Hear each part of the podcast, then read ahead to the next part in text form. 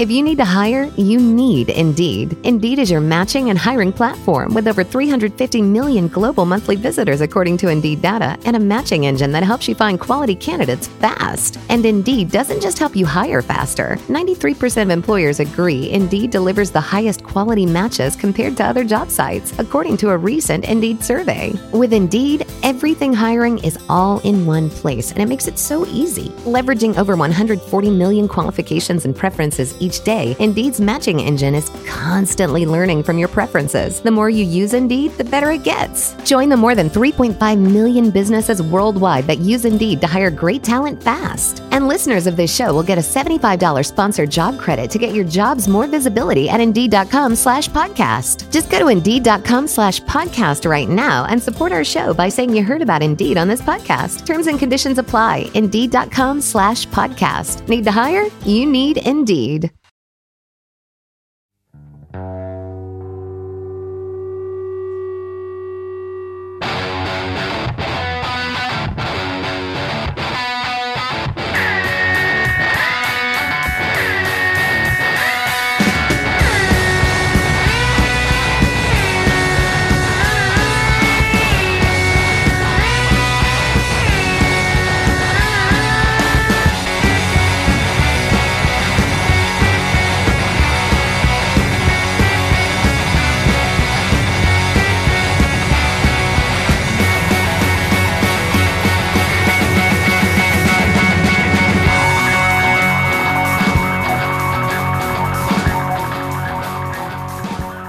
Folks, welcome to the Some Podcast. I am Mark, and this is Christopher. and we're joined by Rebecca Yurivna Feinberg. Привет, Rebecca. Привет. Privyet, здравствуйте. So, as touted last week, we are going to discuss a Russian band, um, bizarrely known as Shortparis.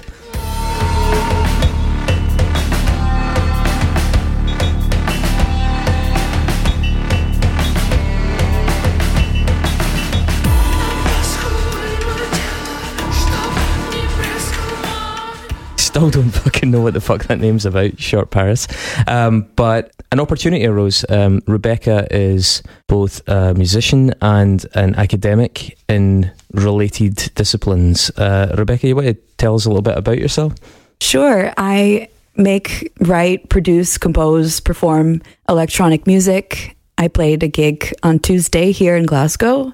And I uh, was a professor of music technology for six years at New York University in their music technology program, and um, Hofstra University in Long Island, and Ramapo College of New Jersey. So I taught courses on um, fundamentals of audio engineering, classes on MIDI and synthesis, and uh, my specialty is audio preservation and restoration of old audio formats. So, um, specifically wax cylinders and any kind of grooved media. I don't deal with tape, but um, yeah. So I, I have a kind of a an academic background on the music tech side, and then also um, You also carry about very cool little magnetic synths. Called, Mhm. Was it called Little Bits? yeah, little, Um, little bits uh, made with cork. Um, that's what I used in my performance on Tuesday. Yeah, so just before we started recording, uh, my flatmate who occasionally gets a mention on this show, Luigi, wandered in and Rebecca spilled these things on the table like Lego, and it was honestly like watching a kid in a ball pool for about 20 minutes. um, but yeah, they're awesome. Um, and so there's a number of things you're bringing to the table in this episode because we're discussing a Russian band. You can help us with some of the Cyrillic. That's that's very much appreciated. Um, but you can al- also, more importantly, I would say, help us with a lot of the context and some of the background. You yourself are American. Correct. Full disclosure, I am uh, first generation American. My parents came to the United States from what was then the Soviet Union in 1979. So I can't exactly help you with all the translation. I can advise on how I think things will sound in Russian with an American accent. um, but I tried to do a little, um, you know, of my homework before the show, and I even got some insight from my parents who who gave me some intel on um, what the translations of of the song titles and some of the lyrics of the songs could be referring to. Thanks in advance to uh, Mr. and Mrs. Feinberg for that. uh, your dad, uh, Yuri, uh, who gives you your middle name, I believe that's how that works, right? Yeah, the, the Russian patronymic middle name gets the masculine or feminine suffix added to it. So for my stage name, I go by my first and middle name, uh, Rebecca Yurivna. Yurivna. So uh, Yuri Feinberg is an author, and actually, I have his book just sitting across the room there, uh, "The Child of Gulag." Which, I mean, what does that book detail?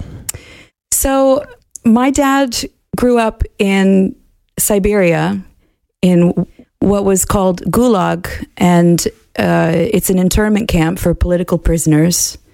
He wasn't a prisoner of the camp. Uh, his mother was the resident physician. So um, he grew up as a child in this setting and had an incredible life there because he was directly connected to the brightest, most intelligent thinkers uh, that were sent there.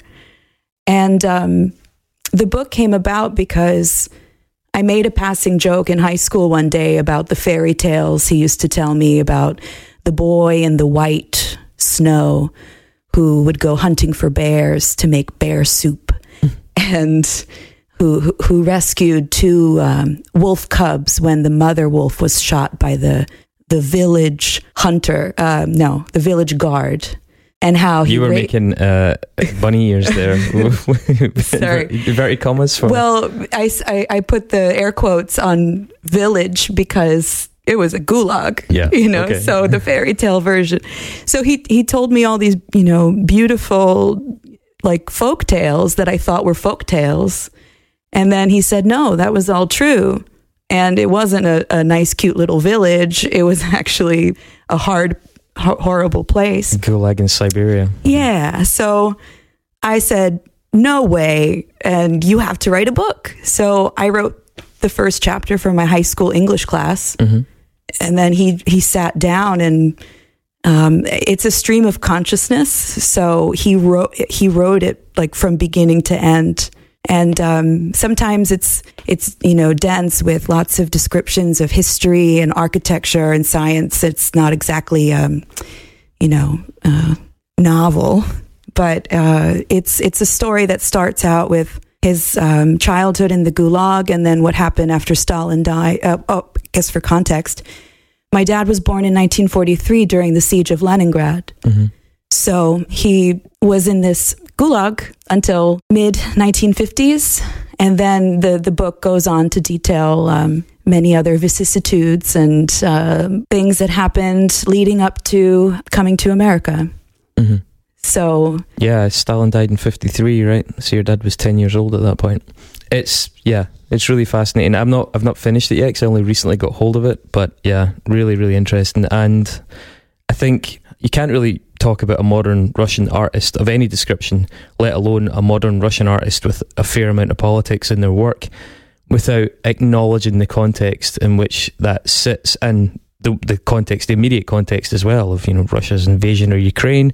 We're recording this on the first anniversary uh, The of day that. after, yeah. Yeah, day after. But uh, it feels particularly poignant right now as a result. So that wasn't planned. Um, we actually, I, I want to make sure, uh, as a shout out, one of our listeners, Grant Donaldson, I want to thank him for introducing me to this band. Uh, Grant sent us a link to something he thought we'd like, and uh, I really fell down a rabbit hole with this group. Um, I really, really quickly got into them. So, just to return to that, we'll touch on a lot of things uh, that Rebecca's mentioned as we go through this, but to, to get the episode kind of off and running, what is or who are Shortparis? It's all one word, by the way.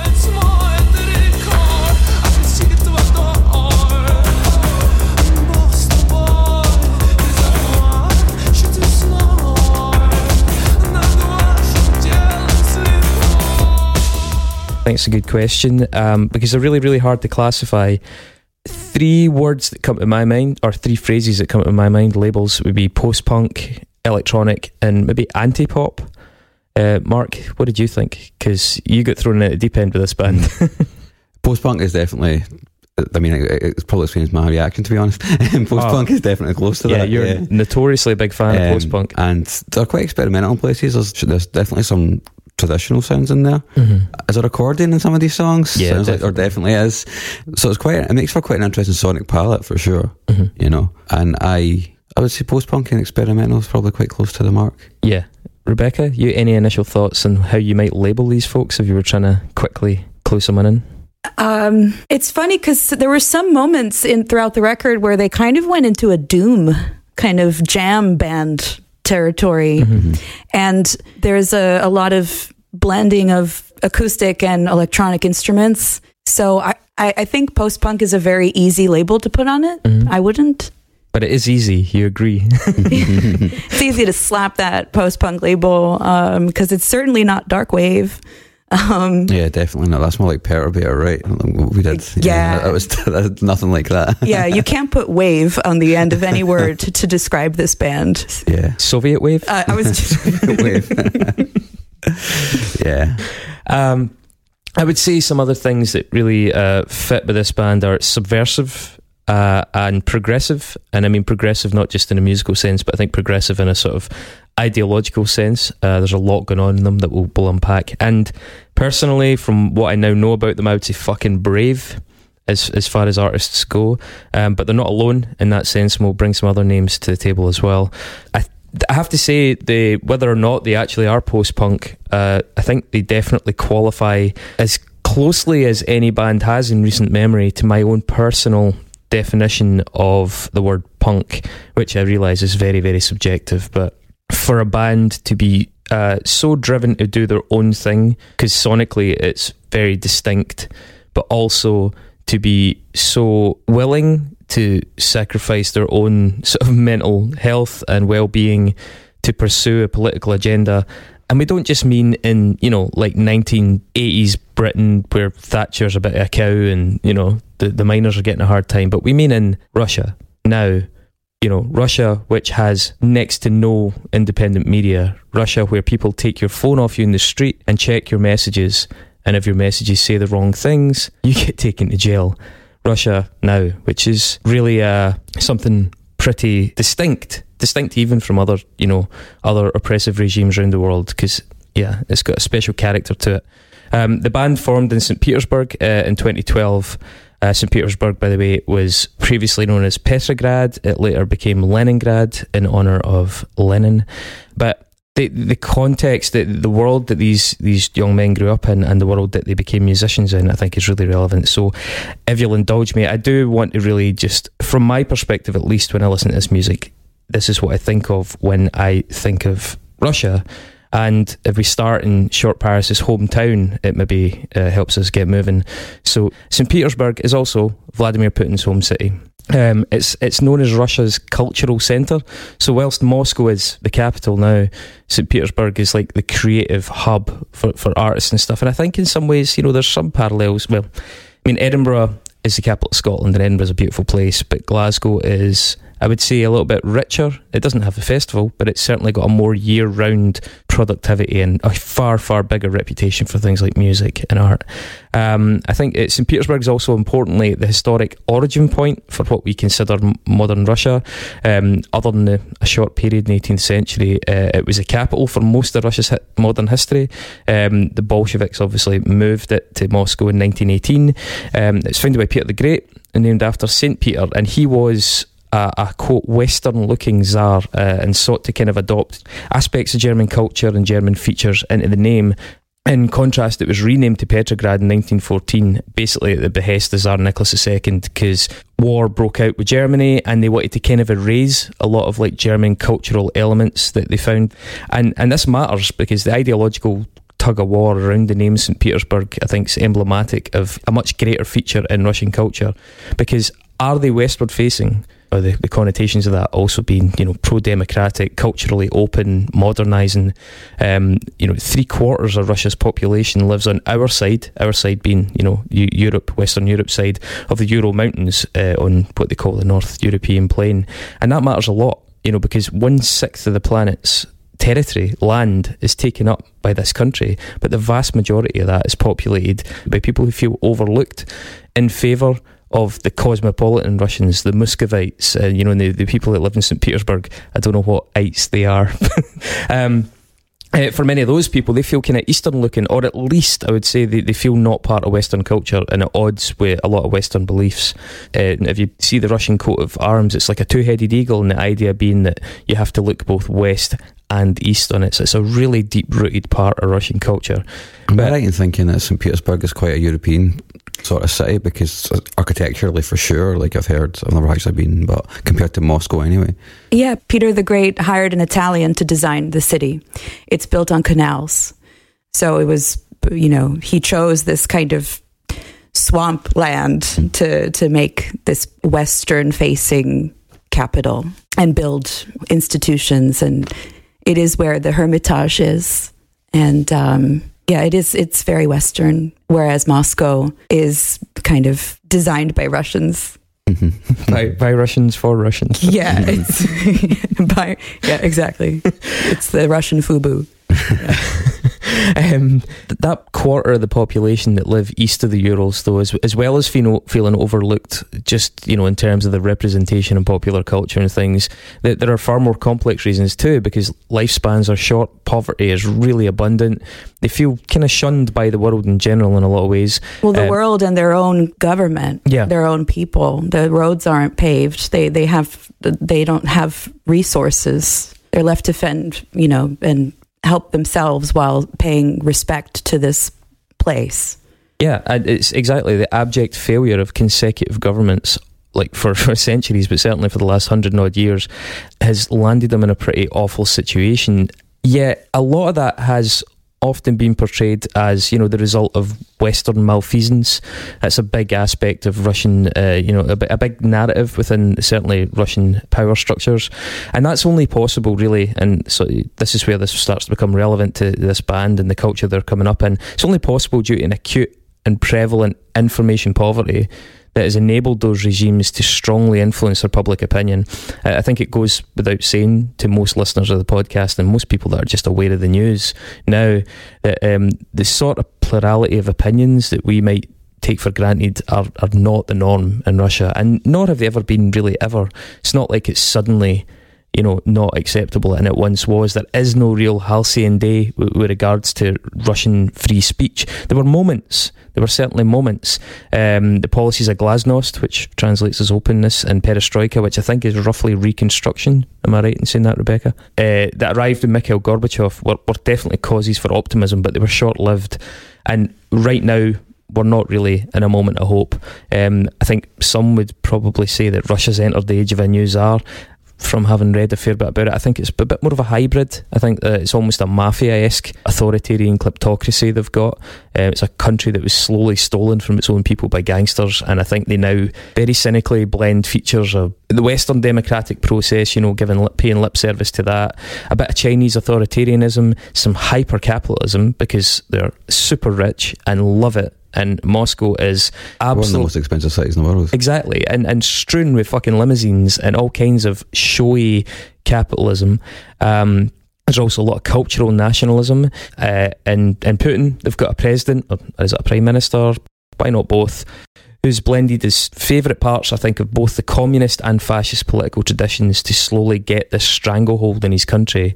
And in doing that, he's, he's been able to do that by keeping his critics either disorientated, jailed, or murdered. Um, he's, he's, he's a man who gives away his true agenda, I think, when he openly looks back in the fall of the USSR, um, which, let's remember, was an event celebrated by most right thinking people across Europe and the world. But he looks back in it as, quote, the greatest geopolitical tragedy of the last century. Um, and he's a leader that rewrites the electoral rules every four years to stay in power. Uh, you know, just as he's tried to bend the rules of elections in other countries to his own, you know, his own will. We know about levels of interference in American politics with Brexit. Um, it, has been there, and the notion that it wasn't state sanctioned in a country like Russia, the no, the notion that the IRA in, in Russia wasn't instructed to do what it did by Putin is is pretty laughable. I think it is a country as well that I'm going to say I'm going to use the word drunk. It's a country with a drinking problem. I mean, who doesn't? Mm. but a country drunk on a fictional historical glory. Uh, it, it, has a similarities to kind of 1930s Germany in that way, like all these tall, vokish tales of like their predestination, their roles as white saviors, things like that. Um, it's a country perpetually beset by problems due to corruption and mismanagement, but with an like honestly an almost pioneering and consistent legacy of scapegoating everybody right through from the Jews to the kulaks to the Ukrainians to the Armenians to Americans to journalists to the Ukrainians again and of course recently the LGBT community. Um, so in Russia's economy currently languishes due to subterfuge of Americans and traitors within their midst. And that has a lot of historical parallels as well, because the communists used to call them wreckers. That was a, a big part of, you know, communist governance was that the reason these things aren't working is not because the system isn't fit for purpose, it's because there's wreckers, there's unknown uh, saboteurs within our midst, and we need to weed them out. And that's exactly why those those gulags ended up so fucking populated and so many people went missing. Um, Russia is, to some extent, I think, life imitating and refining art because Orwell wrote scathing 1984 and Animal Farm with the USSR very much in mind, but the system that he described in those books, I think, now seems laughably, clunkily primitive compared to the, the sort of head spinning, amorphous state that Putin has created. Um, you know, because in Russia, journalists and oligarchs fall out of windows like fucking acorns, and groceries disappear from shelves whilst oligarchs buy streets in London. Political opponents lie dead outside the Kremlin or in hospital beds, uh, suffering for radiation poisoning, and yet, and techno. This is the thing; they're not something that distinguishes them from these other regimes is that technology has never been more perfectly realised as a tool of oppression. They're not primitive in that sense. In fact, they're arguably the world's foremost applier of technology for political ends. Cascades of falsehoods infect the global bloodstream, uh, courtesy of Russia. Um, and as a, a, writer called Peter Pomerantsev quoted in an excellent book of the same name, nothing is true and everything is possible. So it seems like living in Russia, you would have an acute, perpetual awareness of this. But life for Russian citizens is something that I think we don't fully appreciate. If you stop a member of the public in the street and ask them why their country might have invaded their neighbour, there's still a very, very high chance they'll tell you it was undertaken to combat corruption or fascism. So it's it's into this absolutely tumultuous, warped world that um, a band like Shortparis emerged, and just the more I engaged with this band, the more I saw their videos, the more I read their interviews. I just like, how does a young, free minded, uh, liberally inclined artist in modern Russia of any discipline function without constantly relying on those so, same moral compromises and the kind of mental gymnastics that their fellow countryfolk need to do just to avoid fucking screaming and dropping to the floor every day? Somehow this band do. Uh, for how long, who knows? But I don't want to tempt fate. The uh, one of the members, I think it was a singer, was arrested uh, during an anti-war protest recently and eventually released. But it's it's it's a frightening prospect for me to try and be. I mean, I just it really reminded me how much we take for granted our ability to dissent in this country, because that ability to dissent for them is a genuine threat to health and well-being.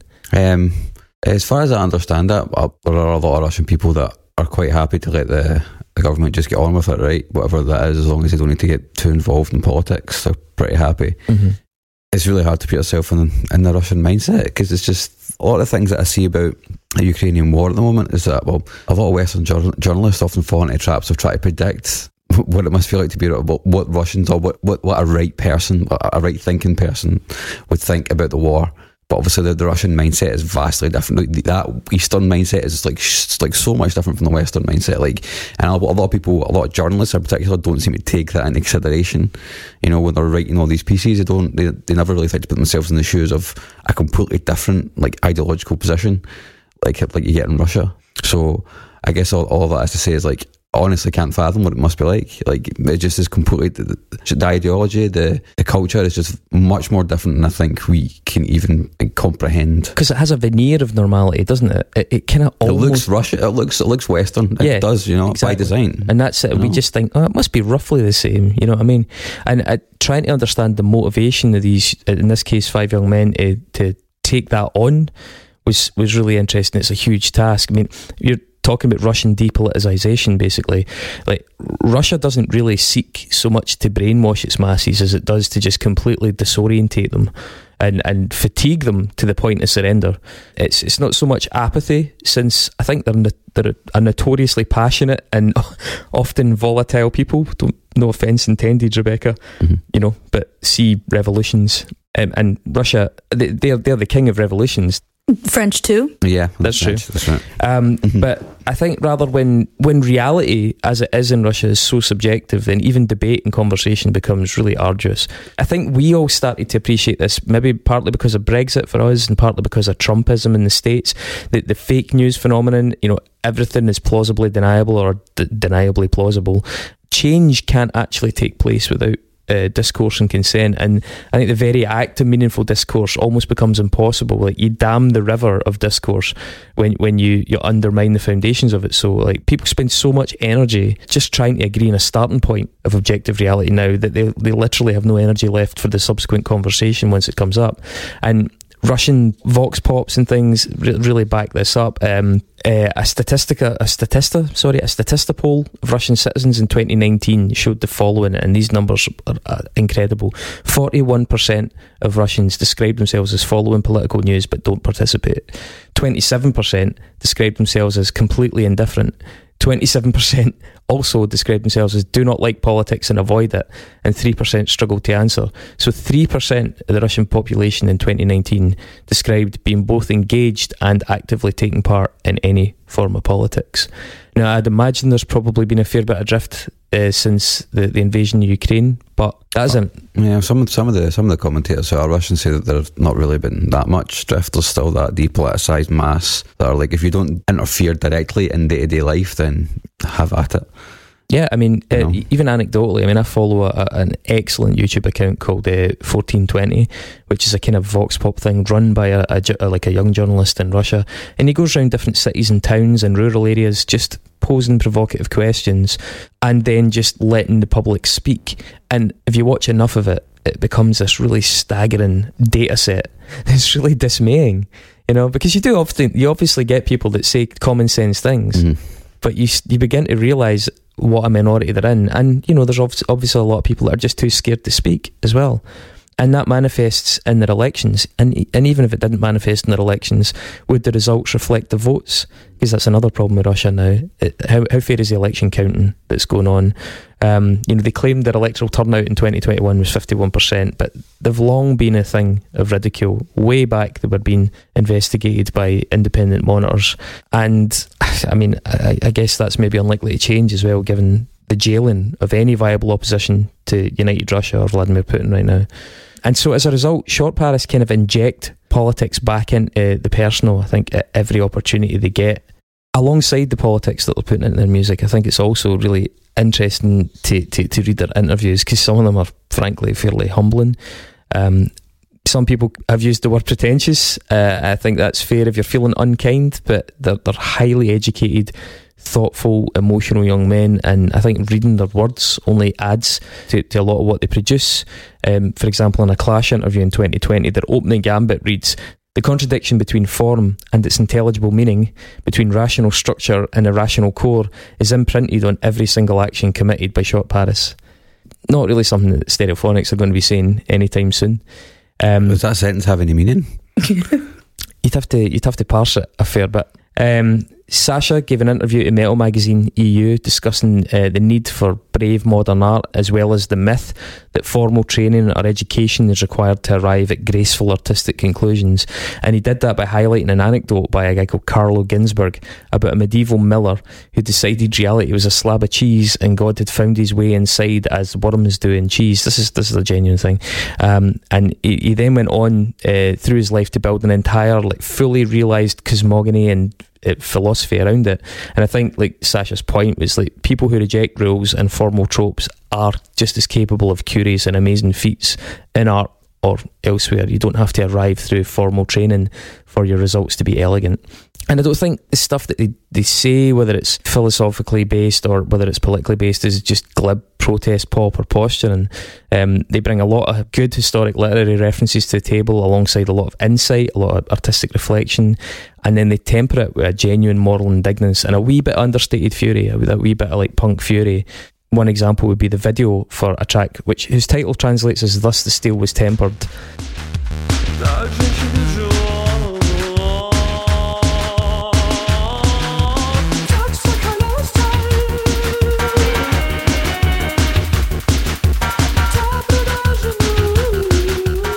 Which is the title track from the third record.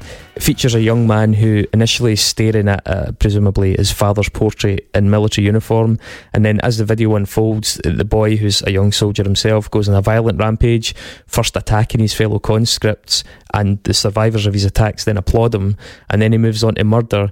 Then he goes and plays a first pe- person kind of violent shooter game at a club. Then he heads home and commits suicide under his father's portrait. And that's this video by this alternative pop band really fucking digging right into that Russian machismo and, and military uh, mythology. Do you think they were inspired by Prodigy's Smack My Bitch Up music video? Hell of a lot of parallels there.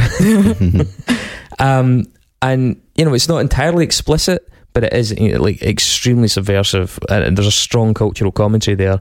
And then, in the same uh, vein, uh, two weeks into the invasion of Ukraine, they dropped a video for the track "Apple Orchard," um, which is a reworking of the song to feature a choir of Russian military veterans singing the main hook. And it's this this one, unlike the electronic original one, is set starkly against a snowy backdrop with a really somber piano refrain and accordion, and it kind of drags the song back in time with these old men and the accordion and the minimalism.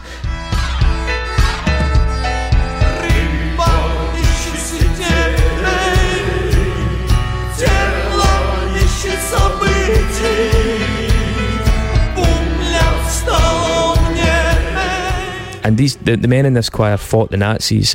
And in an interview with a German magazine, Nikolai, the vocalist, said, um, "We felt an urgent need to create something socially meaningful and send a message to our audiences at home regarding the timing following the Ukraine invasion." Uh, he did say though that a lot of the men that were in that choir quote didn't agree with their ideas and with the lyrics of the song uh, and hence didn't take part but he still offered a special thanks to the men that chose to despite knowing the points that the band were making when he was asked if they felt safe and weren't afraid of repression, he, he reacted, I'm definitely safer here in my room in St. Petersburg than the people in Ukraine. So, what underpins this determination? Like, um, music as a form of rebellion in Russia and the USSR, Rebecca. You've got some knowledge of this. Um, basically, to give us some touchstones, one of the most well known for us is obviously Pussy Riot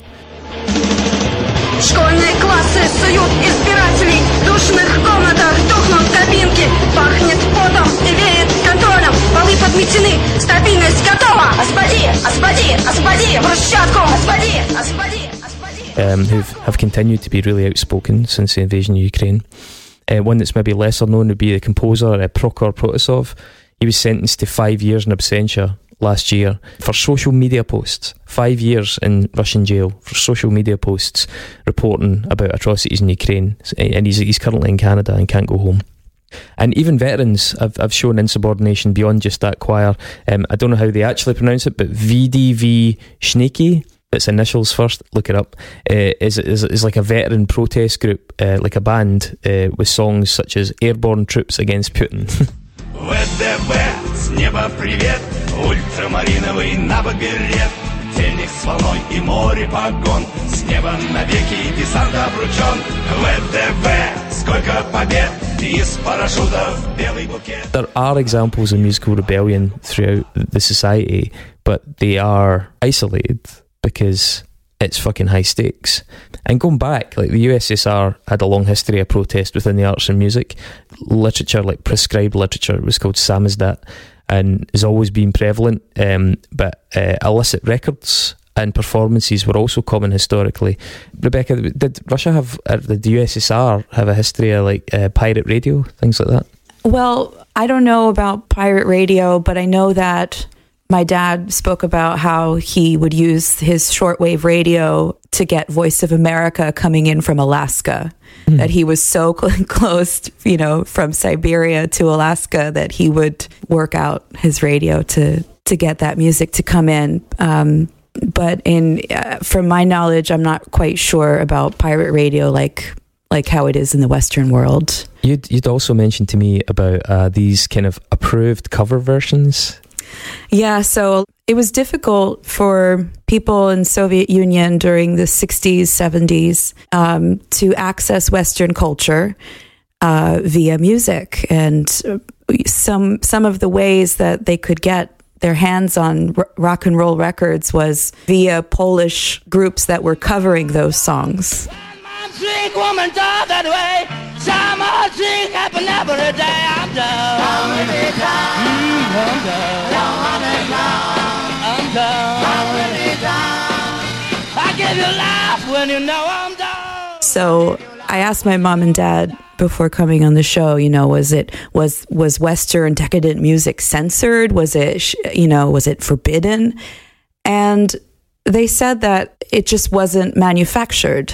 And then I asked, "You mean distributed?" And I'm I'm trying to think of a time when distribution was in a completely different state than it is today because nowadays it's so easy to distribute things that are made all over the world.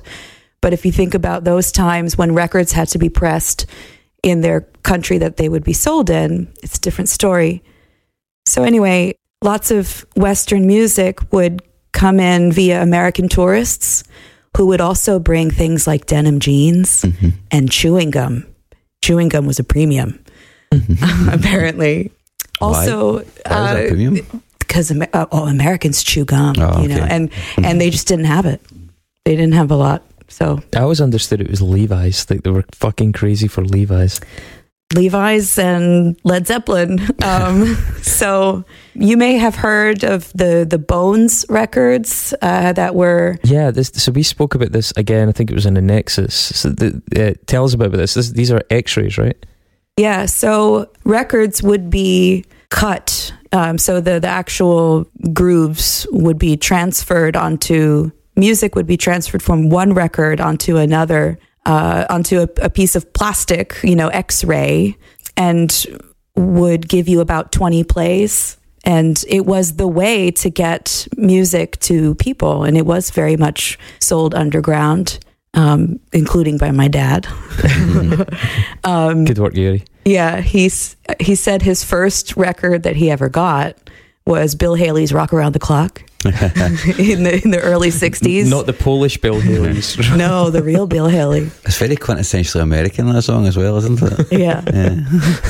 yeah. So It's total diner music, isn't it? Yeah. Yeah, yeah. Um, yeah, so I remember hearing an anecdote uh, uh, from a young woman on a podcast about who used to break into the backs of hospitals to steal those X-rays, and the, the punishments were severe because they were circulating prohibited materials. But yeah, they used to break into these places and steal uh, these X-rays because the, it- the X-ray plastic was just perfect. It was thick enough and durable enough, right? just thick enough, but then the stylus would eventually cut its way through the um, the groove.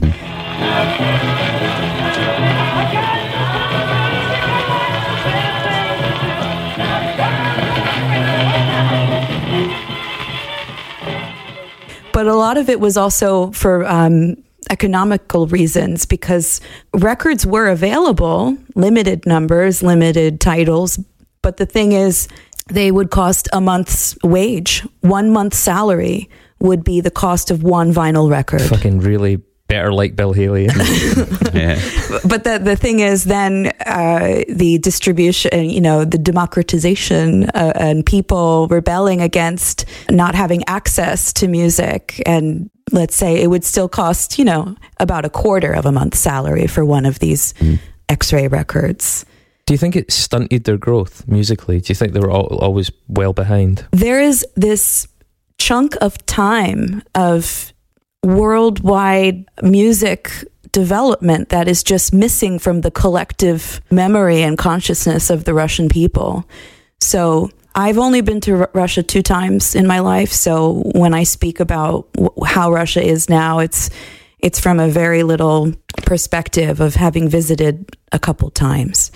But I've been to music events and concerts there, and the the culture around listening to music is kind of coming from a place where you realize that they were free to listen to you know things after the the the development of music in the 60s 70s 80s and then Russia all of a sudden becomes a country and has access.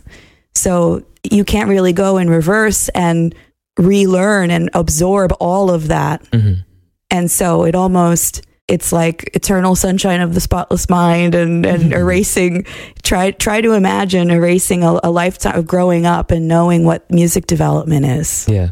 Yeah. And that's why I like this band because it doesn't sound like that. That's that. I have to say, yeah. Just coming off the back of that, one of the things about this is this sounds cutting edge to me. Whether or not you're a Mm. huge fan of it, it's right up there with the avant-garde, like in terms of mixing. You mentioned electronic and organic elements in terms of just the approach to songwriting, in terms of the sounds and the flavors feeling really modern. It's one of the other reasons that I, I- really wanted to bring them to the table here because you do hear that, and what and what I've heard of Russian rock, for example. So Russian rock has that. I, I, I, I hesitate to use the word that slight retardation to its development that it makes it sound dead chonky and weird and gammy. Через мои песни идут, идут поезда Исчезая в темном тоннеле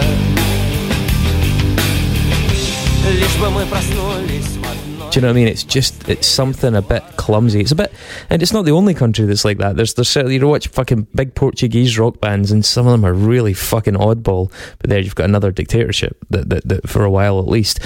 But yeah, you're right. Some some goes missing, and there is a profound bit of natural early learning that even if they do then quickly try and catch up and get z- zapped forward into the modern world, there's a foundation that's that's just not there for them. That's that's there to some extent for Western culture. Their foundation was curated for them. Yeah, Mm. You know, my mom describes about how a lot of jazz was forbidden in the 50s, but Ella Fitzgerald was allowed, you know. So uh, imagine, I don't know if this is a good example, but like MTV uh, was our big brother who told us what to listen to.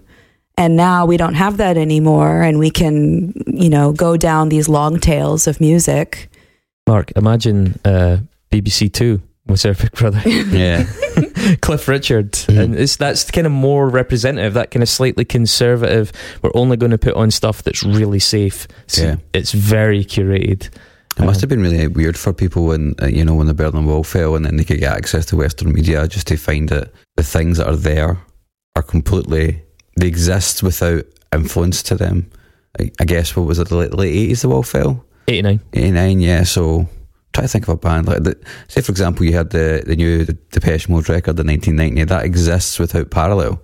Yeah. You know that is that's just a completely new thing to you. You can't you can't hear the things that have come before it. You just have this one thing and it just appears, and you're like, "Where the fuck did this come from?" and why does it sound like this? Like this is strange to me. Well, One thing that I think is quite interesting, and I'm just going to put a, put a recommendation in here. Uh, there's a really good mini podcast series called Wind of Change, uh, which is a kind of self contained thing. Go and have a look for it. It's great. Uh, it's eight parts, and it basically, long story short, it's about the song "Wind of Change" by Scorpions that was Mhm. this massive super hit Yeah, uh, across Eastern Europe and into Russia.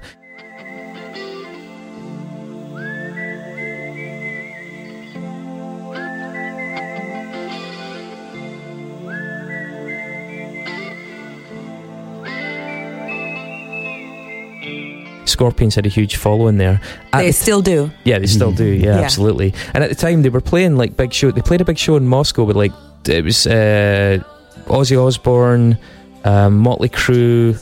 Can't remember who else was on the bill. There was somebody else enormous on that bill, and and Scorpions, and they were the biggest of, the, of all of those at the time.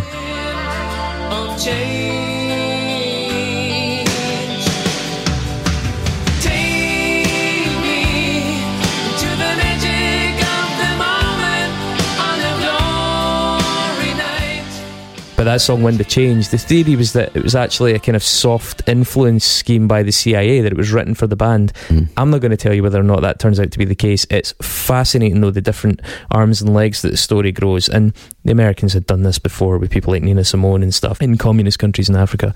But go and have a listen to that. It's really, really interesting. But yeah, like Mark says, there was a lack of context for a lot of these movements. You would maybe get the peak of it. So you would get like Ozzy Osbourne in Moscow playing a show. You would maybe get Motley Crue peeking through because they were fucking huge, or Kiss because they're bigger than than Motley Crue, clearly, and better.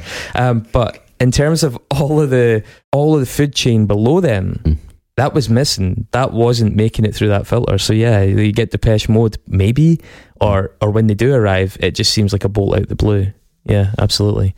So there are certain genres in Russia that seem to be a little bit more prone to being outspoken right now, and one that actually seems to be standing up for itself is is the rap genre. There's quite a lot there. Uh, in an interview around about 2018, Putin had said that uh, quote rap and other modern genres of music are rested upon three pillars: sex, drugs, and protest. And he believed it was the government's job to mould youth culture. Um, but obviously, with the internet allowing an influx of Western media, uh, that that was proven really difficult via contemporary uh, Yeah. via conventional means. You know, Russians, especially young Russians, are very au fait with things like VPNs. That's that's something they take for granted. It tends to be the older generations that are somewhat more siloed.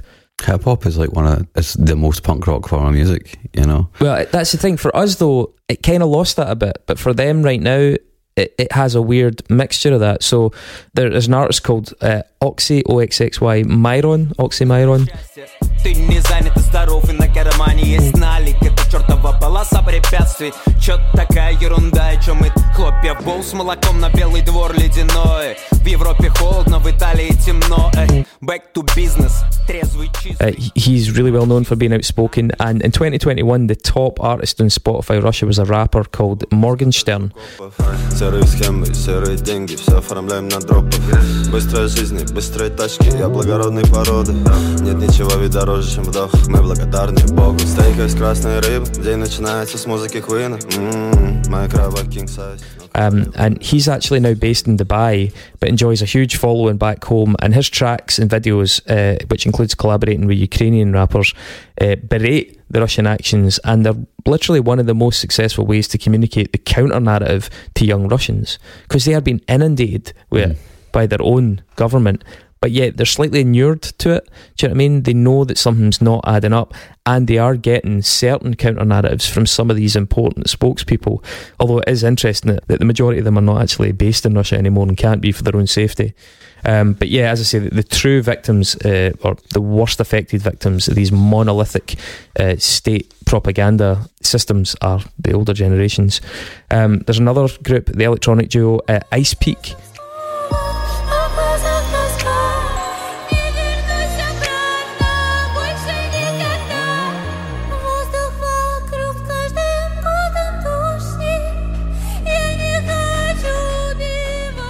Are also known for outspokenness both before the war, addressing LGBTQ plus issues, and since the invasion, the vocalists uh, called Anastasia Kristalina, she told Politico, quote, a new generation of musicians and artists who speak freely about various topics has appeared, and it seems that some people don't like this because they view it as a threat. It seems they're afraid of some kind of cultural revolution. Now, they've since had concerts cancelled by authorities as punishment, but then they've also voluntarily cancelled their own concerts in protest uh, because of the Ukrainian invasion. And it's interesting that their fans seem to quite broadly support their decisions to cancel them because they seem to be aware of the gravitas of what's going on and the risk that's associated with opposing the government, but how you know steps have to be taken to try and make a stand for something. And even some musicians for some of the, the, the older ranks have spoken out. So the Moscow Times, which by the way is now based in Amsterdam, having been forced out of Russia in 2022 because of this, because of this purge of independent journalism, they made a playlist specifically about people who had opposed the war publicly. Um, a group called DDT had a track called Little Death.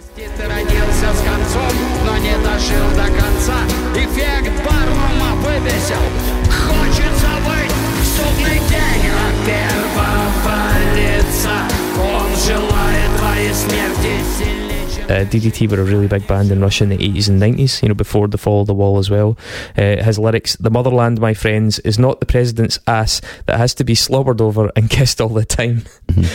uh, and they were charged with, quote, discrediting the Russian military. Uh, Little Big had a song called Generation Cancelled.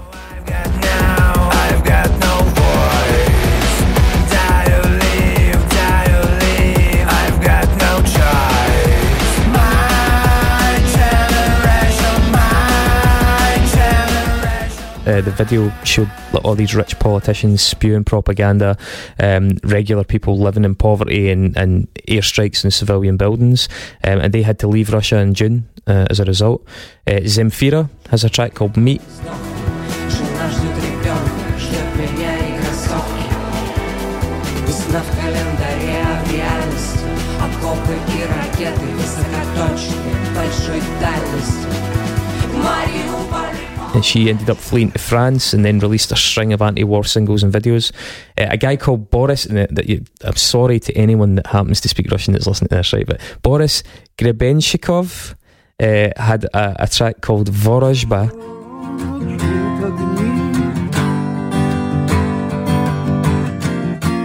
Все это не мы, все это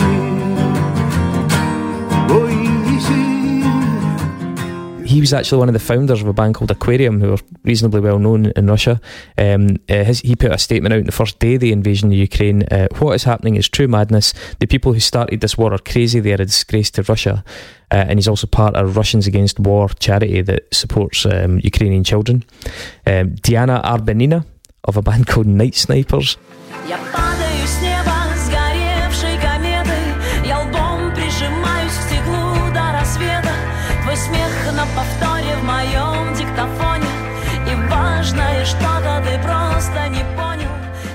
Big rock group in the 90s as well, quite cheesy. Um, she's refused to, to leave Russia um, despite being quite out, outspoken and actually quoted uh, this famous line I was with my people then, where my people and their misfortune were. And that's from the Requiem Cycle, which is a poem about Stalinist terror by this revered poet called Anna Akhmatova. And then one other one is Noise MC.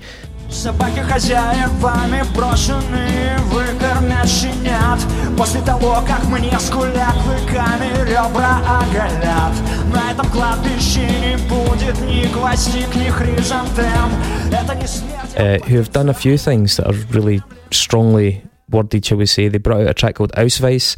uh, they co-organised a tour raising funds for Ukrainian refugees. They actually also already, the guy already had previous for a song called Mercedes S666, which actually protested about a specific incident in Moscow where this like limousine of of the head of Lukoil hit a car with two women in it and, and the, the women were killed but then the entire story was covered up to protect the head of Lukoil it caused quite a stir at the time in Russia and they put out a song about it. So Noise MC also uh, put out Ausweis which um, is actually the ID that, that was given to citizens of territories occupied by the Nazis during World War II and in his latest song he also sings don't whitewash yourself you're guilty too. Your Ausweis is a multiple entry visa to eternal hell you know, so Shortparis are uh, actually they're, they're probably one of the more cryptic, outspoken bands. They don't tend to be too on the nose, and they, they do talk about that a wee bit about why they, they don't get as direct as that. But there are people in there and out with there, Russians out with there taking a stand, but it's limited in its reach, and it's limited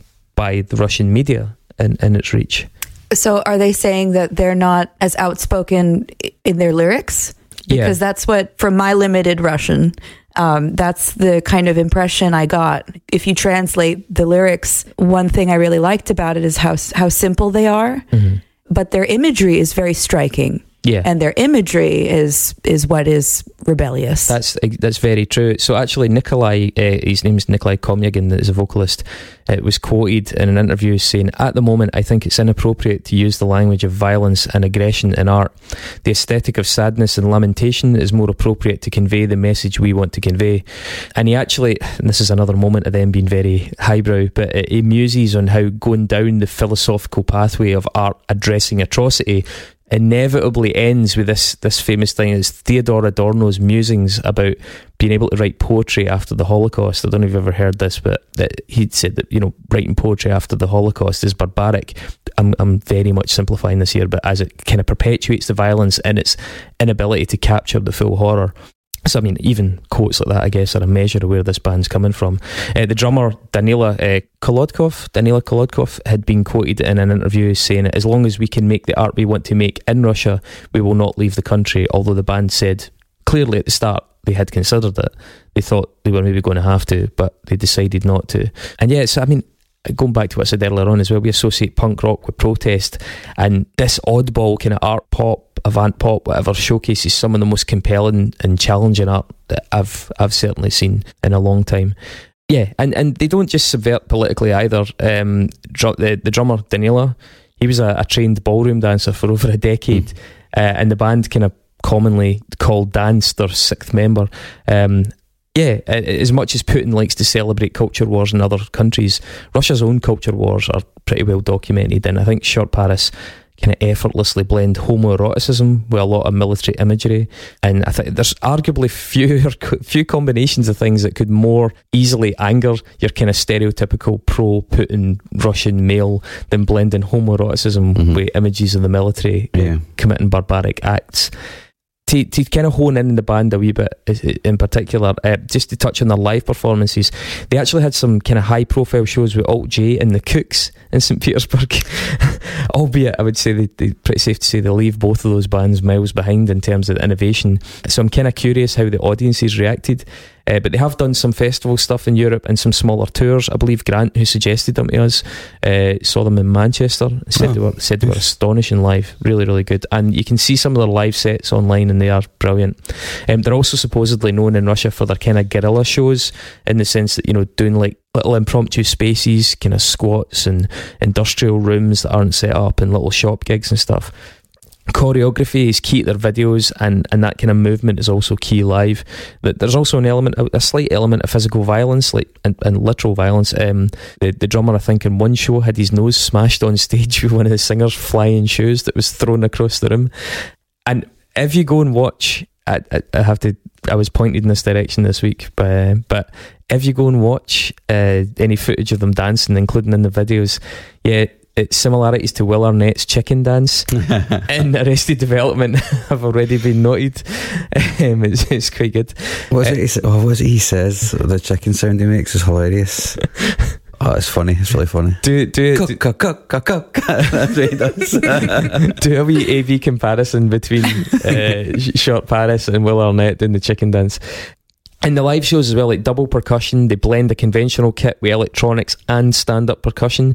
And I think for me, uh, Rebecca, you might agree, that invited a lot of Nitzer Ebb comparisons. The way they do that really powerful, performative, almost like militaristic percussive Yeah. thing. Uh, almost tribal. Yeah. Um, that's that's the sound that came to mind when I heard the bass drum on this record. Mm-hmm. Yeah. Um, and also, I will say with the Nitzer Ebb thing that the homoeroticism of the performance is is in parallel as well. Uh, the vocalist Nikolai, I think, is, is a natural frontman. He's really serpentine in his movements, and I think he's purposefully sexy. And there's definitely an element of that in what he's doing. Um, I think the fact that he sings in falsetto so often really contrasts with the confrontational aspects of his performance. And when I watched him, I did see somebody that at times fluctuated between a young Michael Stipe in his in his movements, and maybe even George Michael. Um, I know it sounds kind of daft, but watch it with that in mind. Um, in terms of the energy they give out in these live shows, and also I would say the use of some really unusual bowed instruments. Um, there were hints of the knife um, for anyone that's ever watched. There's a, a, a full knife live set called Live at Terminal Five.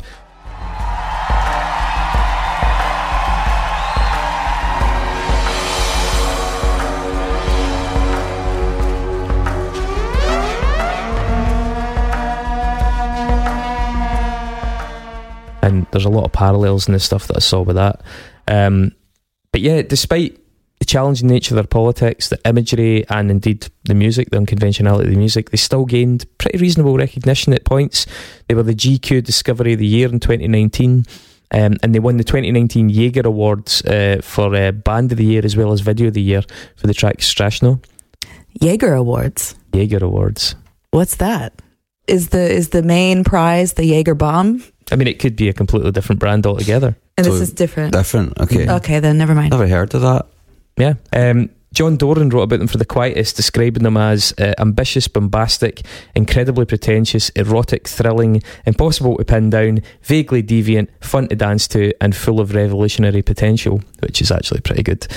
And he cast them as sort of carrying on in the spirit of provocative art pioneered by people like uh, Sergei Kuryokhin, I think his name is. He's also from that band Aquarium. Um, we mentioned Boris Grebenshikov earlier on.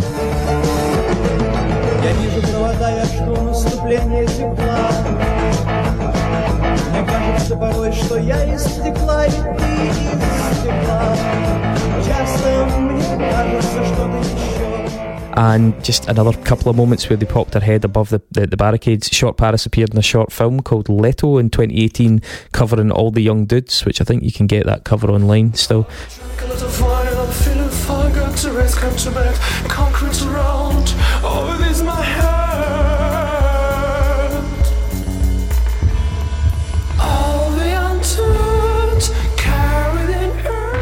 David Bowie song. hmm And then significantly had, and oh my god, I can't pronounce this, Choto Ozobovne. I'd have to read it. Word salad uh, featured in that show, the OA. It was in the second series of that. Yeah, that's a Netflix And- show. Um, super quick on their albums. I'm guessing I've probably spent more time with them than either of you. Correct. I've had I had a, a brief listen through what the most played songs were on Apple Music. Mm-hmm. So I think a lot of that was from the I don't know the name of it, but the album with the red flag on the cover. Yeah, Uh, yeah. a lot of their most streamed songs seem to come from that record. Yeah, yeah. Well, okay, we'll get to that one. The first album is actually called The Cherry uh, Daughters from 2013.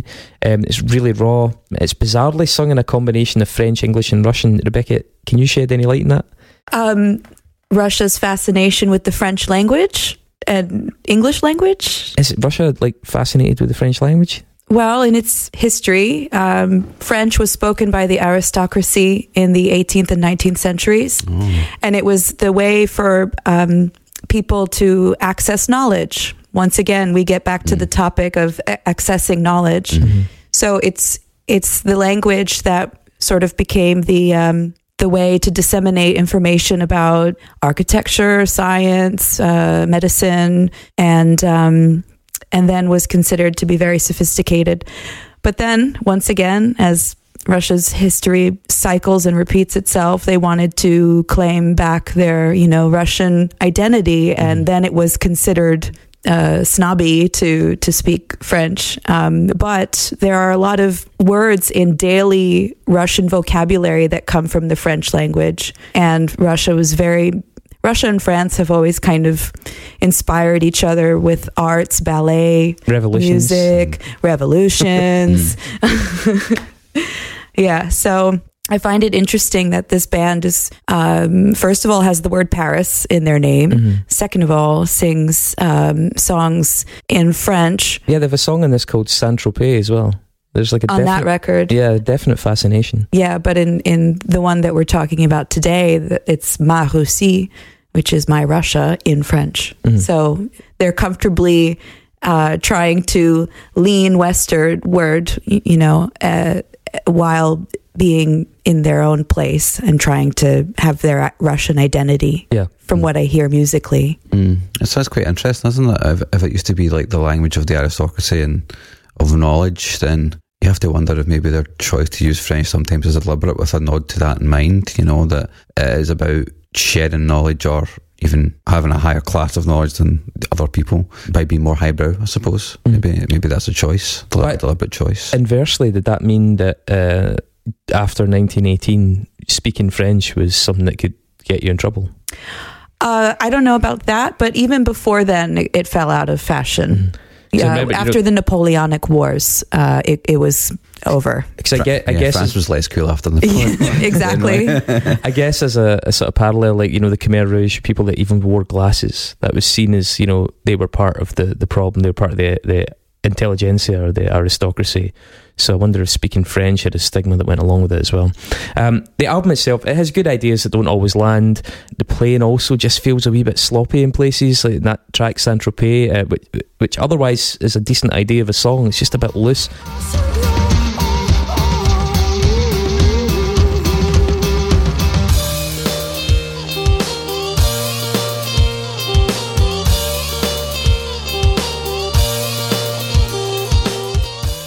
Um, the fourth track in Amsterdam for me is the best one there.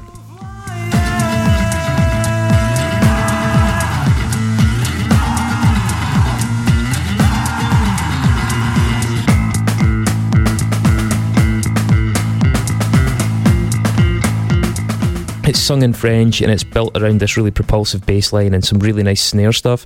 Um, it just feels that little bit more sophisticated than the other things that are on it. Um, some of the later tracks veer into almost like quasi Radiohead territory and fucking hell, maybe even Muse. Maybe like the falsetto on the track Requiem sounds really fucking like Muse.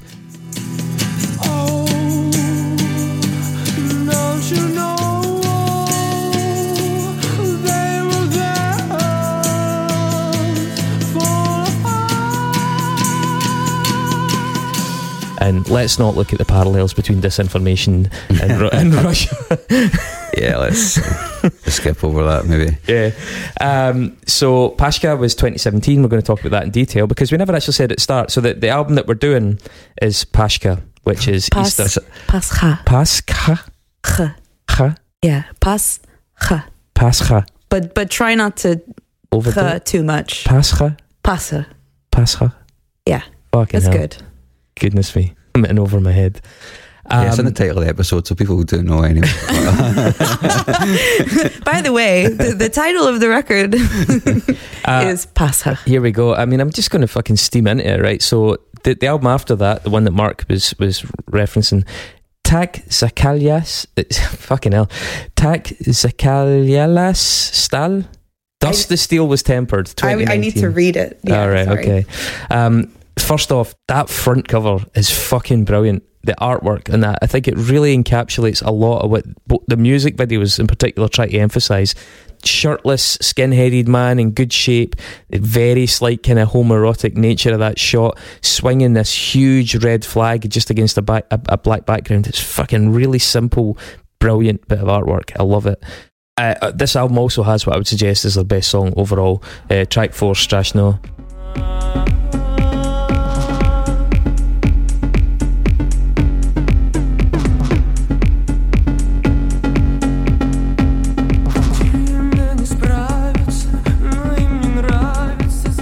It, this was the one that won the Jaeger Jaeger Award and seems to have trended a bit online, which maybe explains why it's so far ahead of the other music and Spotify listens. It's such a good video.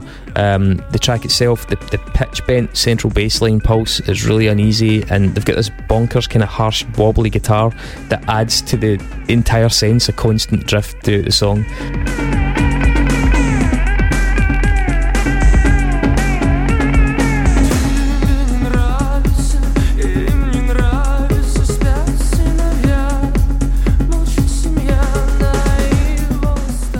Um, there's a gang vocal and a bass groove that arrives about two minutes in. It's rock solid. It builds into this rising vocal hook.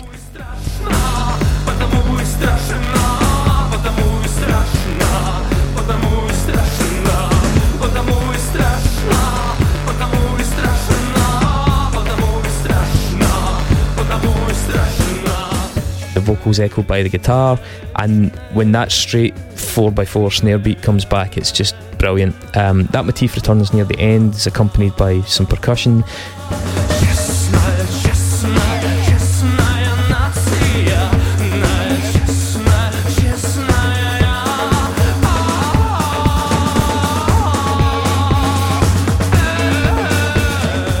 And the kit like the kit player and the stand-up percussion player just interweave brilliantly. I think that track is sensational. I thought it really really blew me away. Um, the eighth track in this one which is the title track which i've already tried to say uh, is a faster one that i think also really hits the mark and is probably the next best tune on here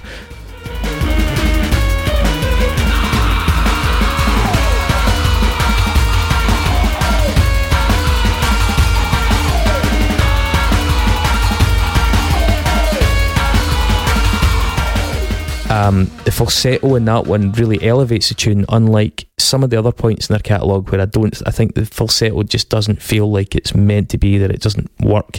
On the other hand, I would say tracks like track two, Polomalo, sort of highlights where this album falls down.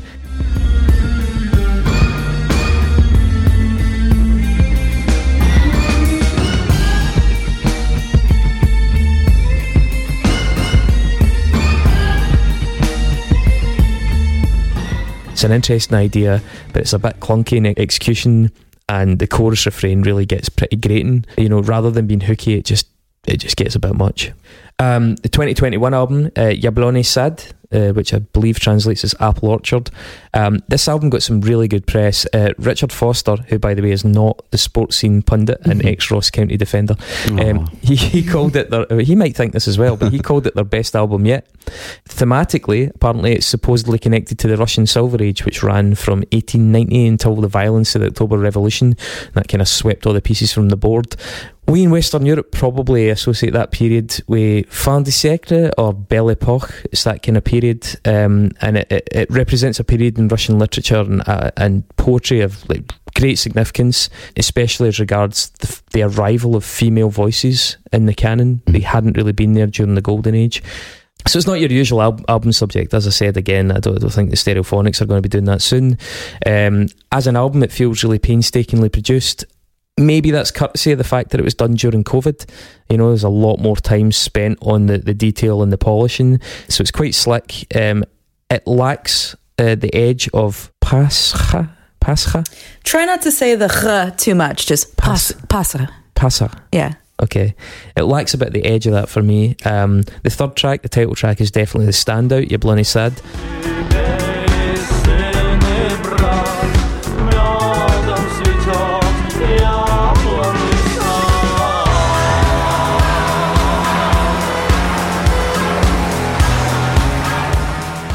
Um, really lyrically striking, and this is what you were saying about their lyrics are really evocative without being too on the nose.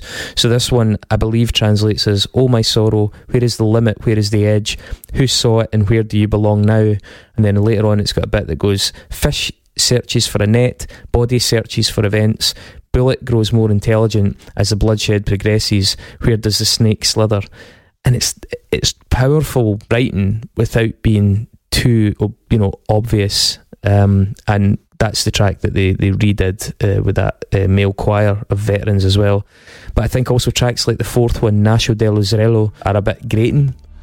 Вот ворот на два черных крыла Мальчик смотрит на клюв, клюв метит в глаза Черный пес, белый пастет жирнее Мальчик смотрит на зуб, зубу нравится шея Черный бык от груди до хвоста Мальчик смотрит There's passages of really good percussion in them, but yeah, overall, I feel the fal- the falsetto in particular, j- again, just doesn't sit as comfortably or as naturally in the music as it does elsewhere in the catalogue. Do you know which labels they were on for their discography? Because I noticed that they were on Universal Music Group Russia. Saw that, yeah. Mhm. So I, I wonder if they were, you know, in, in, independent before or in, on, on a smaller label. Do you happen to know their history? I'm afraid I don't know. I mean, all of the discography seems to be online, which doesn't always happen when that's the case. So, on their Spotify, for example, you can get their, their, their full catalogue, or at least the full catalogue that I can read about. Yeah, it looks like it's all Universal Music. I think. Mhm. I'm just checking this first album. Yeah, it's all on Universal Music Russia. I found that interesting considering if what they're doing is so evocative and controversial Mhm. and and bold. Um, but they have the backing of a major behind them. Maybe it's the only reason they're able to still do it.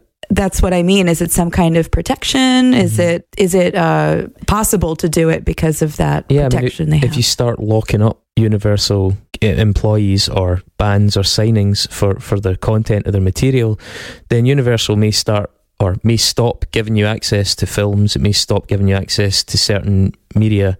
And then your population might get a little bit more pissed off because as sanctions set in, you're trying to maintain a sense of normality.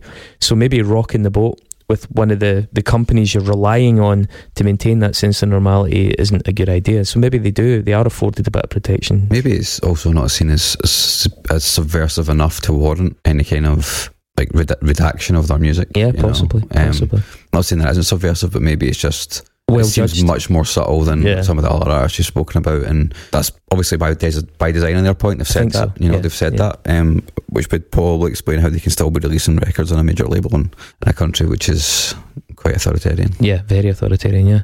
Um, Zov Ozera came out in 2022. It's a six-track mini album, I think. Uh, it's listed as an album, but it's not very long. The first track in that, good God, help me here. Uh, Ku Nathinastya. I'm going to go for that. Good try. Um, начинается чу-чу-чу-чу,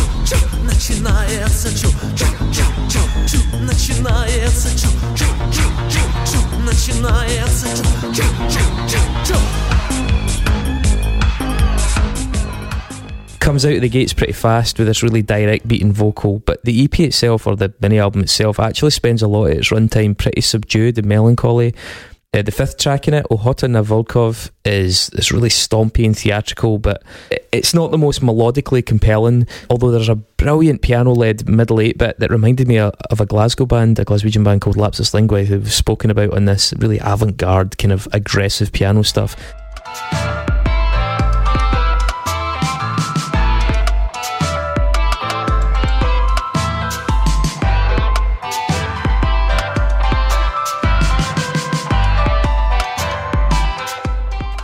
it off really soon. Then I fucking wish they'd just developed that bit because it's really, really good. Uh, and a couple other small releases. Novo Novo EP, which it means new, new, right? Yeah, Novo. Sorry? do it, no, yeah. do it again. We want more of this. Nova Nova. Okay, perfect. Wait.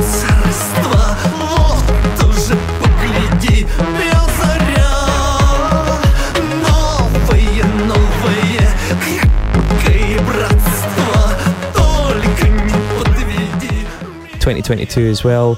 Uh, the title track of that uh, is just throbbing, um, but the, the main chorus line manages to be totally mournful and almost grief stricken. Like the vocal in it is really, really fucking pained.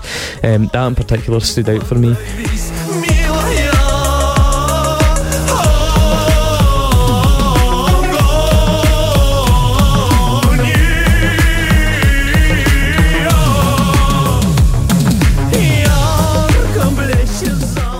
Um, and maybe it's a psychological Russian bias. Um, I mean, let's be honest, right? When when the guy's singing like that and he's singing in Russian, he could be singing about delicious eggs.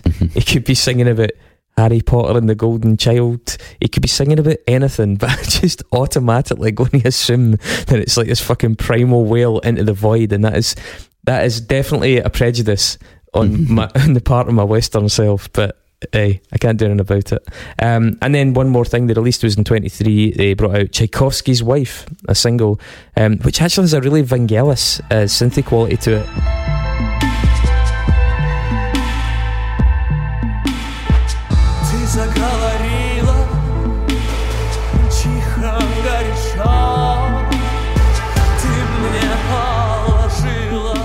The forte vocals on it, I think, are really affecting and really emotive.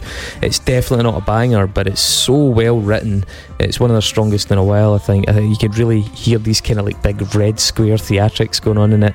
And it's so fucking sad. Like, it, it literally, written, you know, it's just come out. It is literally the soundtrack to teenagers freezing to death in a trench in Donetsk for a billionaire despot. That's what it is. It's brilliant in that sense. It's really fucking powerful bit of music. Когда маме тяжко, дай заслонена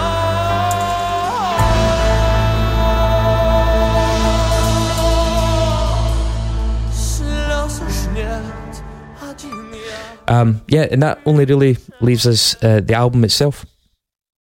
The name of which is, Pasa.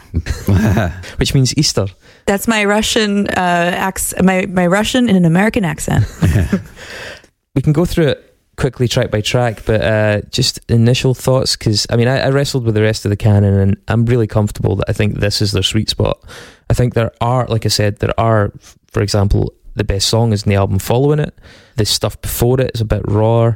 I think some of their new stuff's just a little bit too produced. Um, it, it, it leaves me a wee bit cold. I really love the combination in this. I, I- for me, I didn't find it compelling, Mhm. but that's that's the kind of thing that I get quite often. with Music, it's a bit avant-garde and a bit post-punky and a bit electronic. I find it hard to to hook on to something, and it's even harder when it's in another language, which I don't understand. And you're anti post-punk. Yeah, I'm not anti post-punk. I'm uncle post-punk. that came from a hungover brain. You should you should be thankful for that. uh, Rebecca, I'm guess- guessing you hadn't heard these guys before. I hadn't. No. No. So Okay, so this you- this was a, a wonderful um, discovery and a wonderful uh, assignment to to uh, suddenly devour this record, which was my taste. So you know, we don't all like the same things, but Oh, that's welcome to this show. and that's okay. It's fine. it would be really boring if you like that. It is sometimes quite boring if you all like and dislike the same thing. Those episodes are not popular. eh? Those are not popular. Yeah, can That's I, just a really big artist like in me. oh God. Um, okay, so we'll go track by track in this. Lyubov, Lyubov, love, Lyubov, Lyubov.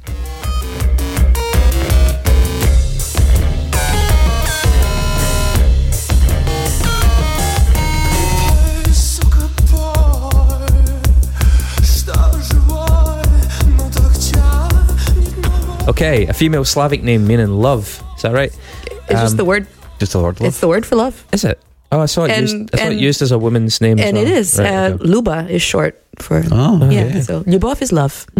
Uh, understated and uneasy intro with these strangled vocals and the hi hat ticking away. Um, it's slapped by this thumping bass beat and, and these atonal sequences that come in though. Um, that pounds away really urgently, and the vocal never really get. I, I, I like the fact that the vocal kind of like is quite fragile and quite croaky and weak. Like he's deliberately making it quite strained.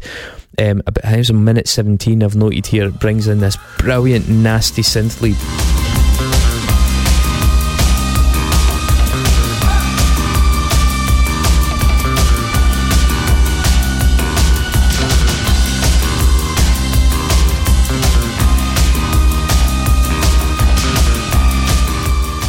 Um, and this track in general, I think, leans heavily into some of the industrial places with some double kick, and it has that big fake. Like, basically, the ending is a fake out in the sense that it sounds like it's going to come flying back in again because it sets it up perfectly, and then they just don't do it. So there's that sense of uh, just constantly waiting. Nothing, nothing. I like the drum sound on it. The, the sounds of pretty much everything on this record are, are like spot on. Everything, I think, sonically. There's it's- quite a kind of hip hoppy production. Yeah, Like, there's, there's some songs that I've written down here. They've got like drum, they've got like almost trip hop style drum Mm-hmm. drum beats. You know what I mean? It, it reminds me of like DJ Shadow or something like that. I mean, trip hop was just sampled break beats. So I mean, Oh, they fucking sampled Health on this. Did they? Yeah, I can't remember what track it is, but yeah, one of the tracks is a sample from fucking Health. Mm-hmm. So now I dislike it. Mm-hmm. of course, um, it feels like uh, his The well vocal- is poisoned. His vocal feels really ethereal at all times for me, you know, and I like how it always sits quite far back in the mix as well, you know. Like I always try to find the good things in the records, even if I Yeah, don't like the band. so- positive, man. I don't think I am. Rebecca, what did you think? I loved the You wait a minute. You you above. yes uh, actually, I don't know how to say past tense, loved. Ja, blue. I love. Yeah, ja, blue. The low end uh, sound that you know of this. I hate to say the word boombastic because that's what uh, one of the crit- critics Whoa, Mister. Whoa. Said- Whoa. Whoa. that you quoted. Romantic. What boombastic? It's quotes from Mr. Boombastic. It's Oh, right. It's playing. Oh, right, okay. it's, it's playing in my head right now. Don't, like, um, That's like- also why I don't want to say boombastic. Yeah, because everybody that just heard you say that immediately started going, Mr. Boombastic. so I was just. The low they end were- was fantastic. yeah. uh, I love so I love the spectrum of of sound. I think that the record is, is beautifully mixed, and that they made really interesting choices with panning drums Mhm, because yeah. so many times drums are supposed to just be right in the center. And then I love the um, the the crazy FM synthesis happening, Yeah, you know, in in all of this chaos funk, and then how the the second kind of filtered synth line is mirroring the bass uh, guitar.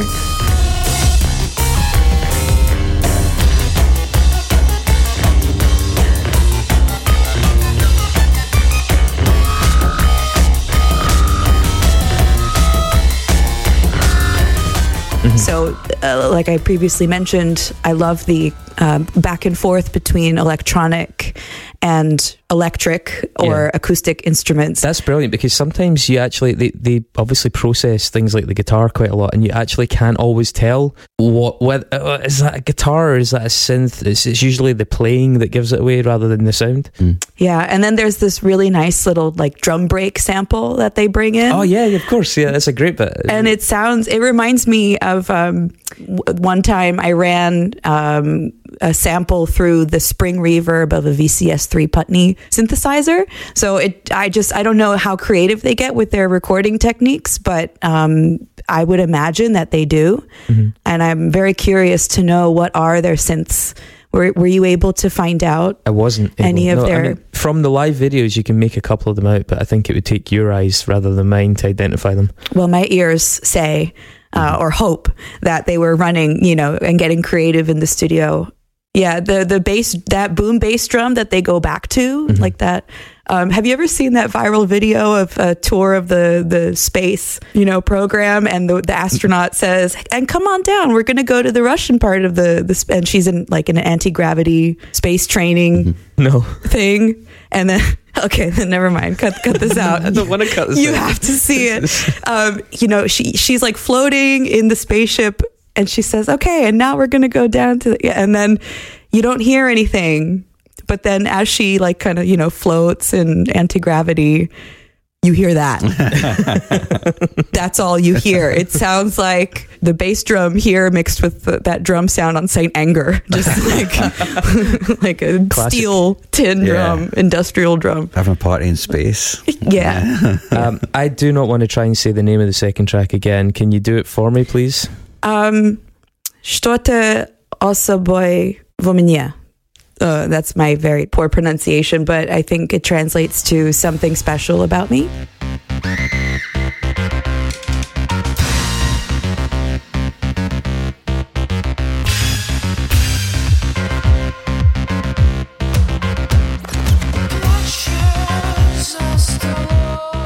I got- I thought something special in me, but you probably know better than me because you actually can speak Russian. Uh, I asked my mom, so uh, so there is something special and very distinct about this one. Those. I mean, the synth riff, for starters, that really identifiable synth riff at the start, and those old school discordant orchestral hits, you know, the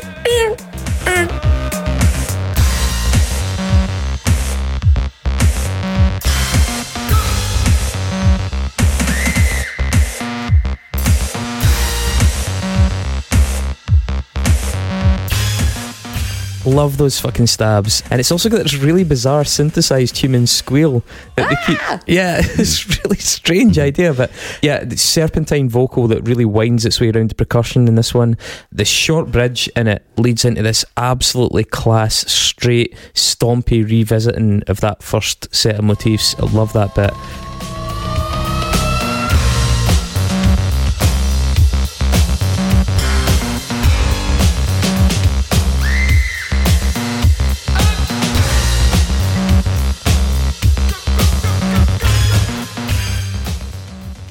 Um, and I get this is talking about heavily processed guitars. The the heavily processed, nasty guitars build the ending into something huge and mean, and then resolve it with a nice, another nice straight bop. Yeah, really, really well written song for me. That lead synth sound sounds like something from a Beastie Boys song. From Shake Your Rump, after the chorus, it goes brown. the synth stabs that we start to hear is the first on the nose reference I'm hearing a lot to Depeche Mode. Yeah, that's yeah, that's a good show actually. Aye.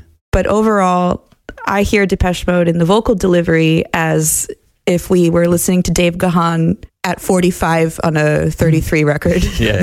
so that's first thing that came to I mind. hadn't, that hadn't even crossed my mind, but yeah, now that I think about it, that is quite yeah, I can hear that. That's cool.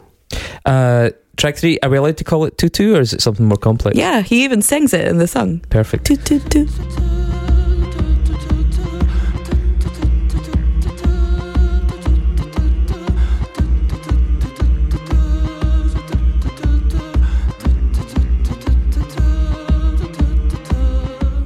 Is it related to the dance clothing?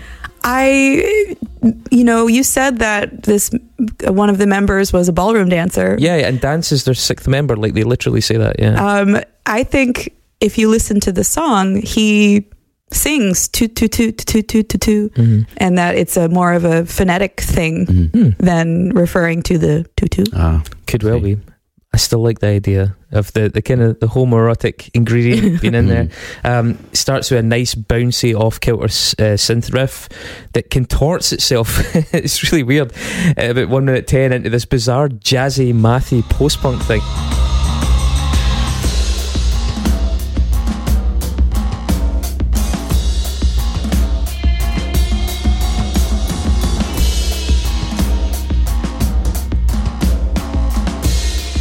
It's really fucking strange turn this this track takes. Really unusual writing. Um, that actually reminds me a lot of the band Dead Rider.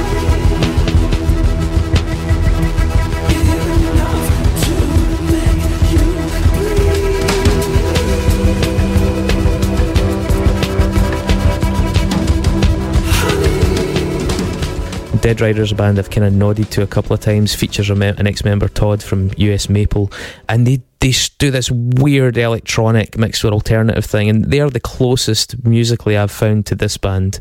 thus far. Uh, they have a, have a nice little thing in it. It's like a slowly bent string. It's like they pluck it and bend it up, and it's really lovely little effect. Um, and the, the track also has a terrific percussive outro where both of the, the drummers are, are trading shots on it. It's, it's a great way to finish it. Really high energy. I found the synth sound from 240 onwards very grating and it kind of pulled me right out of the song. Mhm. Um, but I did really like the reverb and the vocal. Uh, the reverbs and the vocals, I will say, I think are the ones that get right on this album. They overcook them a little bit on some of the later stuff.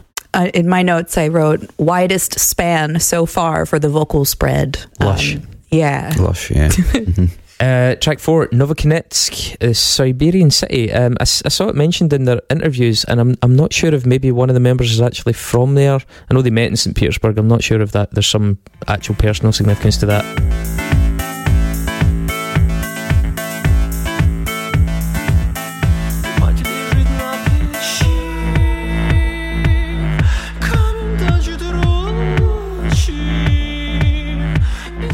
City's about the size of Glasgow, but it's situated in a fucking desolate place. Um, a huge coal and metal industrial town. This track is most immediately dancey, I think, with that big throbbing kick and sidechain synth that goes along with it. But it offsets that with a really roomy post-punk guitar refrain that really opens this song out. It half kicks in, like it, it half commits at about a minute ten, and it's only about ten or twelve seconds later it fully commits to this big percussive explosion.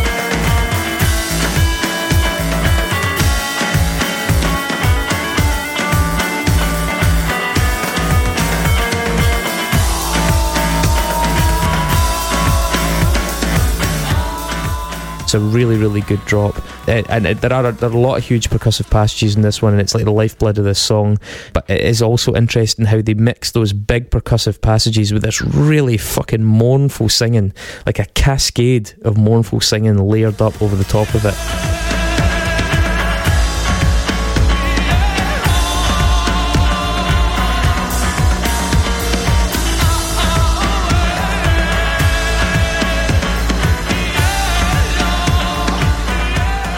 Um, and then the track kind of noises out a bit at the end, gets really cacophonous. It, I, again, really liked it, liked the energy in it. Mm, yeah. I found it quite irritating. So it happens. Oh, my notes are almost identical. Um, that kick, pulsating hard side chained fuzz synth, that descending guitar line that we're going to hear later, Yeah. um, repeated in a Really in a sparse track. use of guitars sometimes, but fuck, it's brilliant. Yeah. I mean, that vocal that it leads to, is it not like a choir, like a men's group, or is it just him layered? I think it's them layered. Yeah, I think it's the band layered. They do that a few times. Yeah, because it it reminded me of um, the like you know Soviet army, the you know the Red Army singing Absolutely. the Volga River boat song. That's it. See, just in, in, in terms of stereotypes, like when you think of kind of Soviet singing, you imagine male voices in very strong baritone male voices singing in unison, and mm-hmm. you know, but minor key. You know, Yeah. it just it, it has that quality to it, and I don't I don't think they're oblivious to that at all. I think that's deliberate. That's a flavour that's in there. it does have a nice drum sound, but that's all over this record. You know, that's not. Yeah, it's not yeah, unique to this song. uh, Pascha. Very good. Mm. Oh, but we take that one. Yeah. Okay. Fucking hell, just went for it. It feels like a trip hop song. This. It does. Yeah.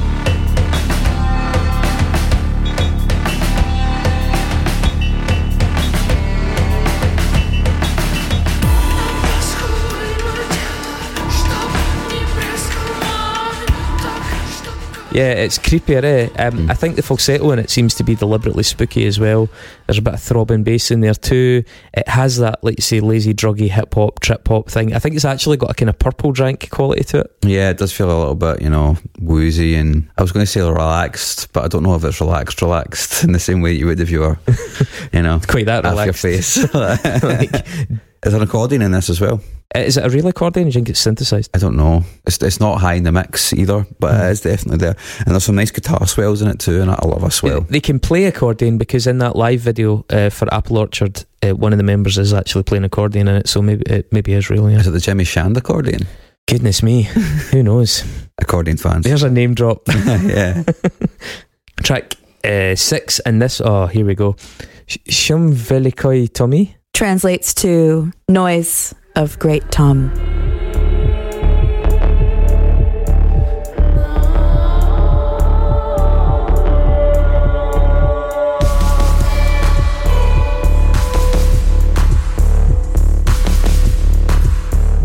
Which is a river. Oh, really? Next to the town of Track 4, Novo Kuznetsk. Novokuznetsk, I've written, I've written it down wrong. Yes. So according to my inside sources, um, this is all in Siberia, and Tom is a small river, a tributary to a larger one called Ob. And Novokuznetsk is located there, and what they're singing is that they've had enough of it.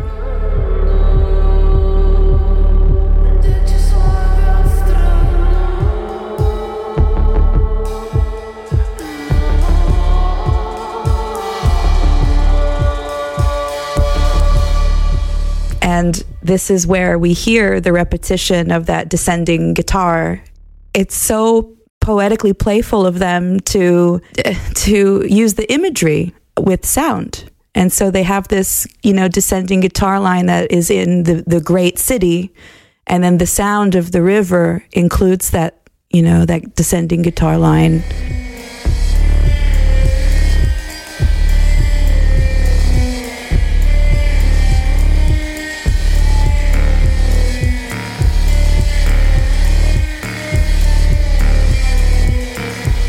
I thought I thought that was very clever of them. Um, they, that guitar line is one of the ones that's so heavily processed that I, th- I think you you could be forgiven for mistaking it for some kind of synthesis. There's something weirdly alien about this overall. It's, it's understated. I thought it felt a bit like an industrial version of Massive Attack in places, um, and also uh, Sergio Leone points, uh, Leone points for the, the, the kind of whistling, Whistling, solo. The spaghetti western Yeah. whistle, yes. Uh, I saw it in one of their live shows. I saw him doing that live as well.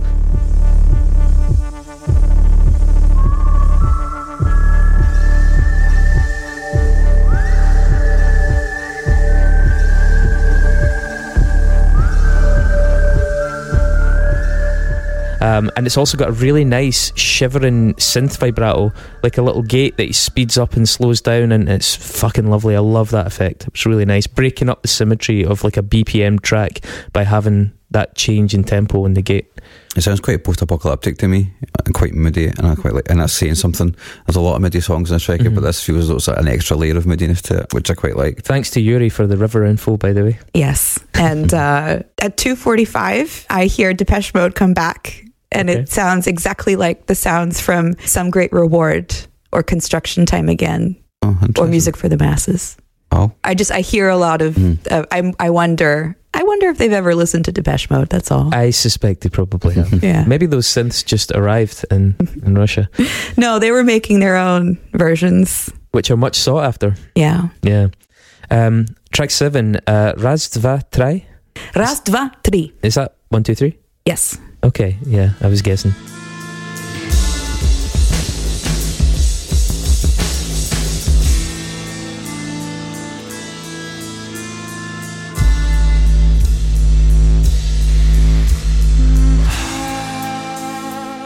It starts big and slightly weird. Uh, I, I have to admit, I wasn't hugely into this one to begin with because the fucking goddamn falsetto goes heavily into Muse territory again. Muse, for God's sake. Uh, but then they make some really bold choices with the writing that kind of hauls the whole track back to safe terrain. Um, two minutes in, brings in, I think it's kind of a really decadent minor chord descent that elevates the whole thing almost to like James Bond levels of like malevolent drama. There's, there's that, that kind of thing to it.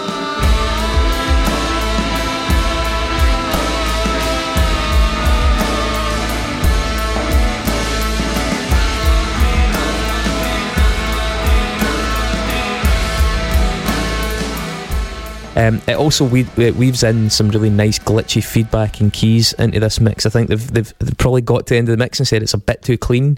We need to fuck this up a little bit, and there's some good sounds in there. I felt it was quite stark production wise compared to the last of the record. Uh, No, the, no, rest, the rest of the record. I think it is. I think it is. But that minor chord, the the, the chords they choose, there's something baroque or some something quite classical about it. You know, you ever seen Russian Ark?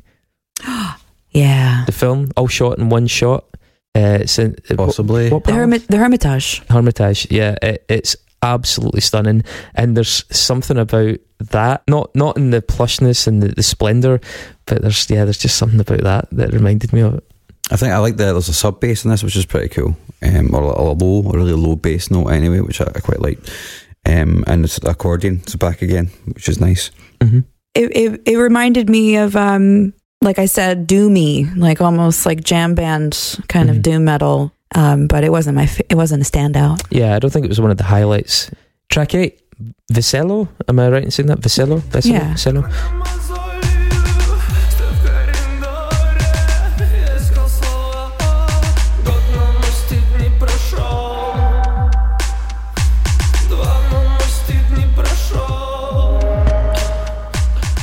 Um, so let me check it. So Visualize Saprats, is that roughly translated as common sense? And and this is some sort of masculine form of the first part of that, so uh, along the lines of healthy, healthy sense, something like that. I have it as funny. Healthy, funny, funny. Is it funny? That's what I've. That's what it was. Okay. When I seen online, Um, yeah. I don't know if that's true or not. but- Musically, this one actually really felt quite Bristolian to me, in that kind of Portishead meets Beak, you know, Geoff Barrow sensibility sort of thing.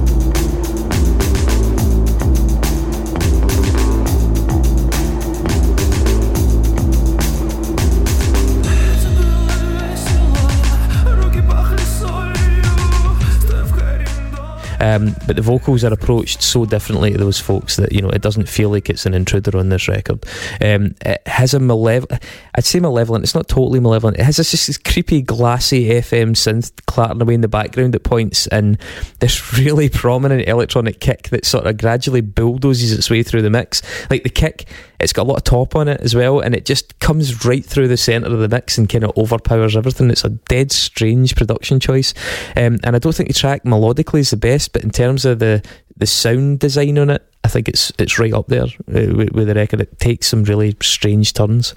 It didn't really click for me to be honest, but I did like the I did appreciate the kind of trip hop drum beat kind of thing that was going on, which I'm I'm a sucker for. Mhm. Um, it's a shame that the rest of the song couldn't really hang around it. I don't think there's a lot of melody in this one. That's the thing. It's got a lot of good ideas, but it's not hung on a very strong melodic hook anywhere. It's a good segue into the next song on the record. I think that the the choice of the track lineup for this record makes a lot of sense.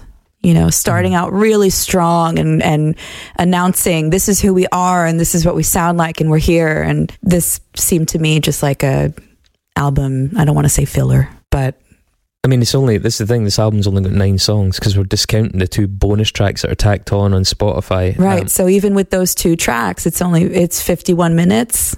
Uh, I think actually minus the yeah, but we- sorry, with the two bonus tracks. yeah, it's 50 51. so then yeah. it's about 40 minutes. Yeah, and we're about to talk about a song that's eight and a bit minutes long. I think, Yeah, right? So which is my favorite. Track nine, Sin. It's S Y N.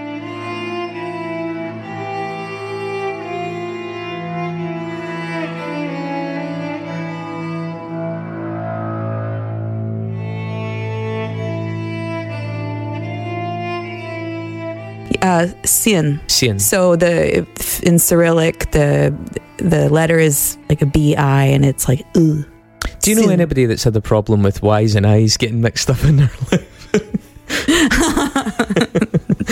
Yeah. Feinberg. Yeah, right? myself. Yeah. Yeah, because my last name is spelled Feinberg. Those of you who want to find the book. And uh, yeah, it's it's pronounced Feinberg. But anyway, because Russian language has more more sounds than in the the English, and the alphabet has you know more more letters. So there's this funny letter that looks like two letters, and so when you try to pronounce like phonetically spell it for English, we're spelling it S Y N uh, for the translation, but it's really um, ooh, like soon. I can't. Yeah, there we go. Lost in years of being steeped in New York culture there. Um, so this is this is a fucking monster. This song it transitions through loads of moods. Uh, begins with this huge string drone, and the way that comes in really again summons the spirit, the knife from some of the moments in Shaking the Habitual, where they used some of those kind of handmade. You know, single string giant. It's like basically like cables, and they were playing them with cello bows and stuff. It summoned me to turn up the volume. You know, I've been listening to the record, and then that comes in, and I'm like, whoa! And What a I, that's when I turned it up. That's a fucking tone. It's beautiful. It's got so much detail the way they've recorded it as well. Um, Eastern scales come in. It kind of goes a bit forward to the floor.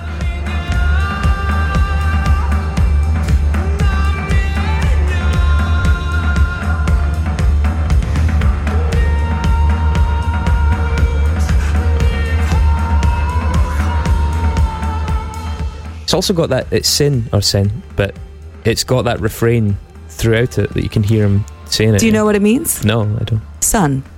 Ah, see, I thought it was literally sin. No, no, it, it means son. And the lyrics are, are very simple, but very, very powerful. Um, and I think has more than a literal meaning because he's singing, No, don't look at me. No, the son does not look like the father. And that's there's multiple references to father, papa. I mean the the album's Easter, you know, that's resurrection of Christ. In Russia, for Easter, you, you say Christos Voskres to one another, which means Christ has risen. And so I'm wondering if lyrically he's singing about his own father. I don't think so. Uh, if he's singing, if there's anything alluding to religion and the religious father, um, or in a in a sense of of Russia and then the country. So I think it's a very interesting choice to end the record. Mm-hmm. Multi-layered, definitely. Um, it, it, the song itself takes about two and a half minutes to really build up any momentum, um, and it kind of does a little se- semi-drop and returns, and it transitions into this much straighter, noisy electronic riff section.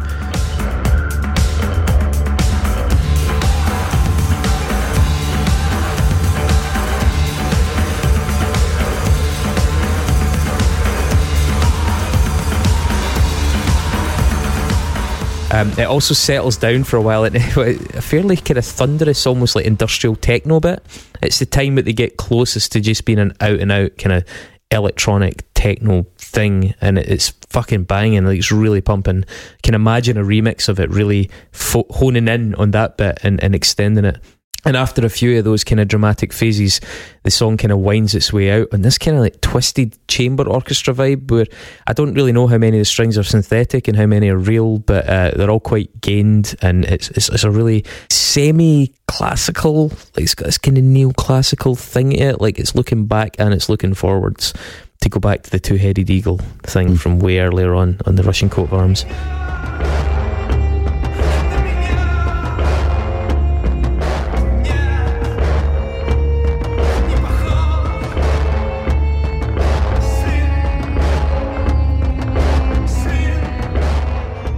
Yeah, it's quite a dancey track, even though it's so long. It does when it gets going, it does feel like an, an absolute, like you know, pumping club song, I guess. Um, the, the the string thing at the start you were saying that's yeah that's just a lovely touch you know it's a really well chosen really strange sound I don't know how you picked that sound right but Yeah. like whatever it was it was a, it was inspired yeah I think it's got a cool structure which I liked about it you know it, it was kind of probably the most engaging song for me on the record I would say It's a big ending. They do end really strong, and I'm glad that they bookended it in a way that even people who weren't sure about it could at least be like, right, well, it arrives big and it goes out big.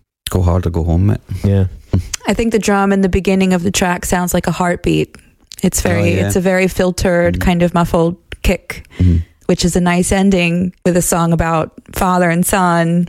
And this is the first record I've ever listened to where I'm listening to the, the bass drum the, the whole record and wondering how to how can I describe it. And I like I really like the choices that they made for drums. The the, the bass, like the low end, there's a lot of attention paid to it. They've got a very, very good balance between the kick and the low synths in this record, I think.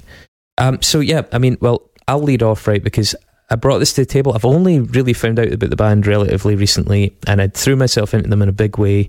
And this was the clear winner for me in terms of listen throughs of their entire albums. As I mentioned, there are definitely good points in some of the other records, and also some low points. I'm not sure where the band will go from this. They're in a fucking tough spot. I, I, I just don't want to speculate. I hope it, it may well be the kind of band that ends up having to leave Russia, you know, unless things change very soon. Um, but I fucking hope, I really fucking hope I get a chance to see this band live because having heard this and having seen some of the performances, it looks pretty special. Um, and thanks again to Grant for bringing it to our attention. If you're someone that listens to the show, especially if you're on the AAA group, send us stuff. We do fucking listen to it, and sometimes it ends up on here if it really sticks. I, I think this is the the Goldilocks period of what they've done so far, and I want them to be represented here. And I think as good a record as it is, if it came from a British band or an American band, I'd be like, this is a cool, different record. This again, I, I compared them to Dead Rider, who I think are probably equally as good. But Dead Rider don't have the context the astonishing context of what's going on around these guys and the depth of philosophy that the music seems to be steeped in, and just the the the, the kind of punk spirit that it, it, it seems to um, represent. I just what they're doing is is brave. Yeah, it's not as explicit as you know. It's not your literal surface reading protest music, but it is definitely very very subversive on a whole number of levels. Not just in terms of the invasion and in terms of the military in Russia, but in terms of gender, in terms of sexuality. It's it's just it's a great record. It it takes guts to make music like this. It can't be easy and they deserve a fucking lot more success. I, I minus COVID and this fucking abomination of a Russian government, I think this band would be doing very, very well. I think it'd be doing very, very well. I think it's great that they're that they're doing it and and the, the, the music itself is good with a lot of acts where can you name me one good song by Pussy Riot? No. I, I couldn't even tell you what they sound like. No, I, I mean Pussy Riot are an interesting cultural totem, but musically, it's like yeah. And so with this band, they make great music and that's what Russian people need. They need to hear and perform and uh, you know have great music that they that they can make and listen to freely. Well, Russian artists, writers, philosophers, fucking musicians have contributed to some with some of the greatest works in every single field. So it's nice that important things in Russia are not just reduced to. I don't want to say patronising because Pussy Riot are brave. They they serve a very important purpose and they engage a lot of people, especially young women, with aspects of politics, and they make people aware of what's going on in Russia but they they don't necessarily fit into the canon of classics. And uh, this, whilst people might say I'm overstating it a bit, at least is in more in that tradition. That tradition it's something pioneering and different. There's a really interesting interview, by the way, with the band where they talk about how shit they think Mozart is. They think Mozart is shit, but that he was way ahead of their time, and they wish the world had more Mozarts, just purely because, as much as his stuff is horrible and overplayed now and just a little bit stale, he moved the collective artistic consciousness forward, and there's not a, lo- a, a lot of that. And I think, in their own way, in their very bite-sized way, they're trying to do that. Time for the Nexus, then. Yeah. Next is the Nexus. Next is. Next is. Nexus. Nexus. Nexus.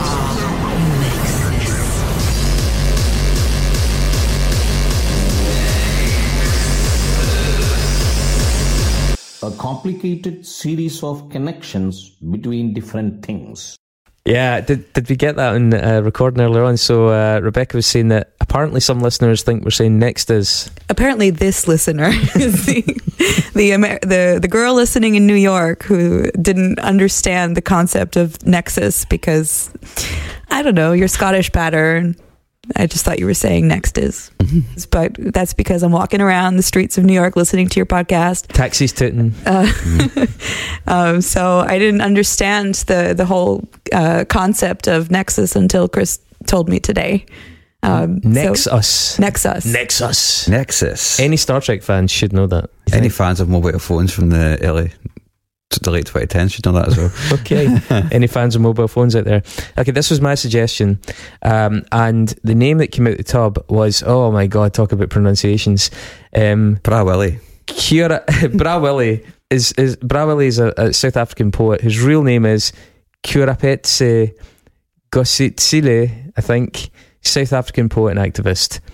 So, thanks Catalyze for giving us such a challenging name. It's funnily enough that Catalyze put down Bra Willie and didn't try and write that down. Um, Shortparis, Sasha from the band's dad is buried in Smolensky Cemetery uh, in St. Petersburg. He is buried next to one of Russia's most famous movie directors, Alexei Balabanov. Balabanov? Balabanov? Balabanov, who he's he's famous especially for two films, uh, Brother and Brother Two. He was referred to by some as Russia's Quentin Tarantino. yeah, Um, brat. Brat is how you say brother in Brat, Russian. okay. And they're huge. They're like, There you go then. Yeah. So uh, Sasha's dad is buried next to him. Prior to his death, Balabanov uh, was apparently planning a film about Joseph Stalin depicting the dictator as the godfather of crime. Joseph Stalin, may have heard of him. In 2006, the Christian led Journal of Creation uh, published research, inverted commas, on Joseph Stalin, claiming he'd attempted to engineer a race of eight man super warriors. um, the, the crossover, why a Christian journal sought to sought to do this. Um, the crossover is because Stalin supposedly sought to do this to disprove religion or prove evolution or something. Um, and they clearly objected to that and started this hysterical rumor to that end to to poo poo it. Okay, Stalin try to make eight men super warriors to prove somehow to prove that evolution is true. Fuck knows. Okay, not that anyone here is about to leap to Stalin's defense. Uh, but we will leap to the defense of the theory of evolution. Um, and luckily, it turns out that this entire fucking rumor was bullshit anyway. It actually relates to a highly respected scientist at the time called Ilya Ivanov, whose work in crossbreeding horses had made him somewhat famous. Um, there were indeed, however, aspects of eugenics that were being pursued in the Soviet Union at the time. But ironically, when it was pointed out in a letter to Stalin, the parallels that the eugenics programs created with Nazi Germany, in true Stalin style, he basically had them fucking liquidated. Uh, he had many of the scientists executed, and a, re- a lot of the rest of them had to flee. Um, Ivanov did later apparently engage in some fairly deplorable attempts at artificial insemination uh, in Africa, but the notion of him engineering a giant monkey army for Koba the Dread is fanatical Christian waffle. Not true. In 1971, Nobel Prize winner and renowned poet Pablo Neruda. Motherfucker. Uh oh. did a lot of things in his life. One of them was praise for Joseph Stalin. For example, two poems, Canto a Stalingrado and uh, Nuevo Canto de Amor a Stalingrado, uh, as well as a series of statements lauding praise in the architects of the Soviet Union. Again, he recanted those. None of them, but that is to say, none of which was massively unusual for South American communists at the time. He later recanted it, uh, but it continues to tarnish his reputation, as do confessions in his memoirs about what appears to be the sexual assault of a housemaid, prompting feminist groups to protest the naming of an airport after him. And the rapper Earl Sweatshirt's real name is Thebe Neruda Kgositsile, uh, and the Neruda bit is coming from the poet Pablo Neruda and was chosen for him by his father and poet Piero Pazzi or Bra Willie. Cool. Did you copy a lot of that? Yep, pretty much most of it. I was I got from Shortparis from St Petersburg, so was Dostoevsky. Um, his not, one of his notable works is a Brothers Kaz, Karamazov. Ka, Ka- Karamazov? Karamazov. That right? Joseph Stalin was a huge fan of that book. Um, his copy of it has extensive highlights and the note uh, and notes in the margins of the book, which has been studied and Oh, really? analysed multiple times Fucking by these researchers ever since. So you had, like little pencil fucking notes, like Mm-hmm. wow, like books that get returned to the library. Yeah. Um, so all of then, Stal- Stalin, uh, Neruda was a fan of Stalin, like you said. Um, one thing that, I, that you didn't say, which I got, is um, uh, his friend, but Neruda's friend was Octavio Paz, the Mexican poet. He was also quite left wing, but they kind of fell out because he became because Neruda became Stalinist, and Paz was like, "Well, I'm left wing, but I'm definitely not Stalin. I'm not, not a fan of Stalin." And then yeah, so but everything else is pretty much the same. I thought you would go for Earl Sweatshirt because of Odd Future. I thought you might go that way somehow, but sorry, man. It happens. It It's a does risk ha- of going does- second. Does isn't it? happen. Yeah, yeah. Okay, Rebecca, thank you so much for doing that episode. It was marathon, and I'm sure we made you work for your money. Thanks also to Mr. and Mrs. Weinberg eh, for their contributions in real time, I might add, in literal real time. That's awesome. Yuri Feinberg has a book called The Child of Gulag, and Rebecca Yurivna has a whole bunch of music. Uh, Rebecca, you want to plug anything? It's on SoundCloud and Instagram as of now, but I'm releasing things um, in the future. Good for you. Nice. um, as uh, as you may uh, have guessed, we have no idea what we're going to do next week because this is a spontaneous thing that uh, we rushed into pro- production so that we could accommodate Rebecca and get her on the show, uh, and I think it was totally worth it. Thanks very much. Um, Thank you for having me. Can you Thanks uh, for play us out with some Russian, please? Uh, how would you say good night? Or oh, how would you say uh, have a good one? Classic American cliche for I was telling Chris today that everyone in New York, all of a sudden, the new standard salutation or sign off uh, when you say goodbye to someone is "Have a good one." And You've been I- saying that I- here for ages. Yeah. Yeah. No, you all all you guys say see you later, and I'm like, you're my Uber driver. I don't think I'm ever gonna see you again. See you later. See- It's the fucking part of Scotland is that accent from. the part of New York. this is my Scottish Brooklyn and an Fine. American accent, part two. Um, yeah, no, um, I'm just gonna say spasiba, which means thank you, and до свидания.